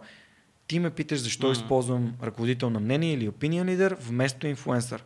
Защото думата е опорочена. Mm-hmm. Преди малко използвах коуч и а, психотерапевт. Това са две тотално различни yeah. понятия и така нататък. И можем да си играем до безкрайност, но си давайте сметка, че едни и същи неща значат различно за различни. Думите, думите са важни. И какъв да, контекст използваме. По-скоро контекста за тях и понякога трябва да се обясняваме малко повече, защото иначе оставаме недоразбрани. Да, нека, нали, нека за това да, сме хора, да, да се да, обясняваме. Нека да съм те разбрал. Да, да. Това, е, това е важно, това ни е умението. Има ли събитие, което предстои в твоя професионален подкаст живот? И е важно да го кажем сега. Физическо може да е събитие. Онлайн събитие също, освен физическо. Е, верно, че вече да, да, може да е всичко. Нещо, много което предстои. Ми се, много ми се искаше да, да ви поканя на TEDx Русе, тъй като организаторите ме поканиха да говоря на TEDx. Ови, беше на двадесет и пети април и събитието беше отменено mm. заради да. пандемията. Ам, миналата година бях на форум Ключ. Гледах, за... гледах видео, между другото, супер яка лекция направи там. Благодаря ти. Малко бях притеснен, защото не очаквах триста души да ме гледат и нещо, което най-ново ме притесни беше това да не виждам нищо. Да не виждам никого и да не мога да погледна хората. Заради светлината, която да, е в тебе. Да, светлината, да. да. А малко го бях подценил това, ама когато не бях, реп... не бях репетирал на такава сцена и съответно... Странно е. Доста е странно. Факт. Но да. А, говорих защо вашата среда е вашата най-голяма стойност. Mm-hmm. Мисля, че стана ясно от разговора до тук, mm-hmm. че хората могат да ви подкрепят, да ви помагат, така както аз се опитвам. Не казвам, че успявам, но се опитвам да помогна на всички. И м- начинът, по който се развиваме е когато молим тях за ресурси, за помощ, за подкрепа, защото нещата са важни за нас. И това TEDx събитие се надявам да се случи. Ще ти кажа защо и на теб, Орли, и на теб, Цецо. Защото в Рус се случват много яки работи. Хората в Руса са направили едно нещо, което се казва градоред. Там са събрали много активни идейни хора и се опитват да канят готини, интересни гости, да развиват екосистемата, имат различни бизнеси сега. А, примерно Ричек, моят приятел Емилиан, а, има стартъп за документи, които са през блокчейн технология, за да гарантират тяхната сигурност, обмен на документи. А, в Русе има моторета, които правят електрически веспи, скутери, всъщност, които Деси прави, които са много яки. Headquarters са централата на Еконте в Русе, което не е случайно. Не знам дали сте ходили там, центъра се го направи много готино. Аз не съм, мисля, че не съм ходил никога в Русе. Аз съм ходил като цяло, не... ма съм ходил малко по-покрайни, покрайните. Ходил съм и в центъра, като цяло не, не ми е, не не е любимия град. Ми, миналата година бях там и беше невероятно. Та, такъв тип активност е хубаво да имаме навсякъде. Mm. Това е супер. Защото случва. Не е нужно всичко да е само в София. Факт. И да. Това зависи от нас. Ако имате готини приятели, които искате да поканите в вашия град, да разкажат на, на ученици. Миналата година а, ме потърси приятел, който е на, на Ели, който е майката на Неда и на Неда. А, Севгин се казва, от Кърджали, който м- отговаря за Общинския съвет по наркотични зависимости. Mm. И ме покани да говоря на учили... ученици и да поканя гости от моя подкаст, които да говорят на ученици. Mm. Взех двама. Краси Георгиев и Марто Попов. За да им разкажат за наркотиците и за това, че всъщност те няма да им помогнат за нищо. И да, ги... да им разкажат своите собствени истории. Така се и случи. Mm. И беше много интересно. Според мен беше впечатляващо да чуеш историите на тези хора. Аз се чувствам малък с тях, защото те, те са свръхчовеците. Аз съм никой. И аз какво съм постигнал? Подкастът в момента е устойчив, да, защото имам някакви принос, пари, които са спестени, имам някакви пари, които се получават. Успяваш ли да се изхранваш от подкаста? Не. Не, не е достатъчно. А в комбинация не, не с лифт-то-лифт? Ами да, така живея. Така, с двете неща успяваш. Да, така успявам. А, това е добре, че имаш друго нещо, което те че правилно. Ами заради това, е, това беше една от причините да се прибера, защото получих mm. предложение да правя нещо, което за мен... Също, всъщност аз приемам лифт-то-лифт и това, което правя в едногодишното предизвикателство и това, което правя в свръхчовекът, помагайки на хората през примера на, на, на моите гости, като две успоредни ски. Тоест една тъска не е насочена насам, а другата на там. Uh-huh. Ами те си вървят паралелно, те помагат. И, и също това е много лесно да ги, да ги правиш двете едновременно. Все едно да, да имаш подкаст, обаче да си прино, да имаш вод, да си водиш някаква рубрика, да правиш да. сходни неща, които по някакъв твой си начин те карат да се чувстваш удовлетворен. Това е начинът в България, да. реално да правим няколко неща, които са яки и те заедно да се крепят. При нас това работи вече доста време. Да. Ево. От време на време работи, понякога. Понякога не работи толкова. Ма това е, са, надявам се повече хора са като вас, защото това е добрия пример според мен. Те проблемите, проблемите идват, когато стават повече ските. И малко стават трудни за контролиране, защото няма достатъчно крака и ръце. Шест ски. Шест ски, като станат да. И някак си с други части на тялото трудно се управляват тия ски. Опитвах се да го направя това нещо, като се върнах от Германия. Пред, нали, започнах за кратко работа в едно място, което ми предложиха да работя. Бяха много готини наистина, но там цялата ми енергия отиваше в някакви оперативни неща, а това ме бъгваше брутално. сто процента. И нямах никаква сила да правя неща за свръхчовека или за лифтолифт. И си казах, окей, аз за какво се върнах, ако ще, ще правя това? Намерих заместник, братовчет ми, той в момента работи там, супер щастлив. Има си хора, хората да супер щастливи. Аз просто, това ми поемаше енергията. И, и си казах, не, ако правя компромис и казвам прекалено много да, mm-hmm. ще страдам. Сега казвам не, аз в сряда не работя. В сряда не правя нищо. В сряда отивам сутрин на джуджицу, правя тренировката, закусвам си, седя си вкъщи, ходя на разходка, правя някакви неща, които ме кефят. Някой път правя някаква среща с някой приятел. Тая сряда ще имам и запис, нали? Това е супер, нали, извън да нормално, нали, извън нормалното. Обикновено в сряда просто си почивам, защото понеделник и вторник са ми много натоварени. Понеделник си подготвям нови епизод, вторник го пускам, вторник имам оперативки, отделно от тренировките имам мастермайнд среща, имам водя в, в Дарик, в Кариера за теб. Mm. И, и вторник вечерта се прибирам и казвам на Неда, съм смазан. И сутрин сряда, сряда ставам, отивам на тренировка и после си почивам. Четвъртък и петък имам време за срещи, за някакви други неща. И така, събота и неделя са за Неда, за приятелката ми, защото според мен това е много важно, защото не живеем живота сами, живеем го споделено. Mm-hmm. И така се радвам, че тя ме откри. Звучи като як живот. Това, много як живот. Правиш, и най-важното е, че битките ти предстоят и на теб, и на нас. Въпросът е да правим неща, които обичаме, защото това е единствен начин да си щастлив. И да се качваме по една спирала. Да, да правим все по-смели неща и да сме отдадени на тях и да не ни е страх да кажем не, когато нещо не е нашето. Да кажем окей, това не е моето нещо, не искам да го правя, искам да се фокусирам върху други неща, защото освен времето, един mm. от ресурсите, които пропусна, е нашата енергия. Да. И има неща, които ни дават енергия, mm. има неща, които ни взимат от енергията. Ако това, което правихме сега, ни дразнеше и не ни беше готино, аз щяхте да, не... щяхте да ме кътнете преди. Не, аз просто, не да ме попита, когато излизах, а кога ще свършиш? Е, си казах, не си прави планове. Да, да, да, да, да. Защото аз знам, защото съм бил в вашата роля и знам, че ако нещо ми е приятно, то продължава. Да, това е якото на да. подкаста.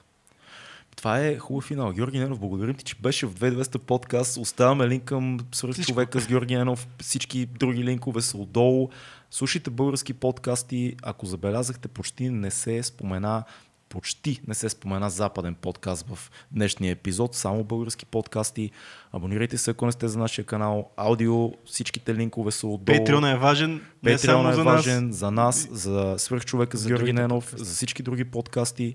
Бъдете живи и здрави, отидете на тренировка и поне днес, когато гледате, яжте хелфи и сладолет на другия ден. Чао! Чао!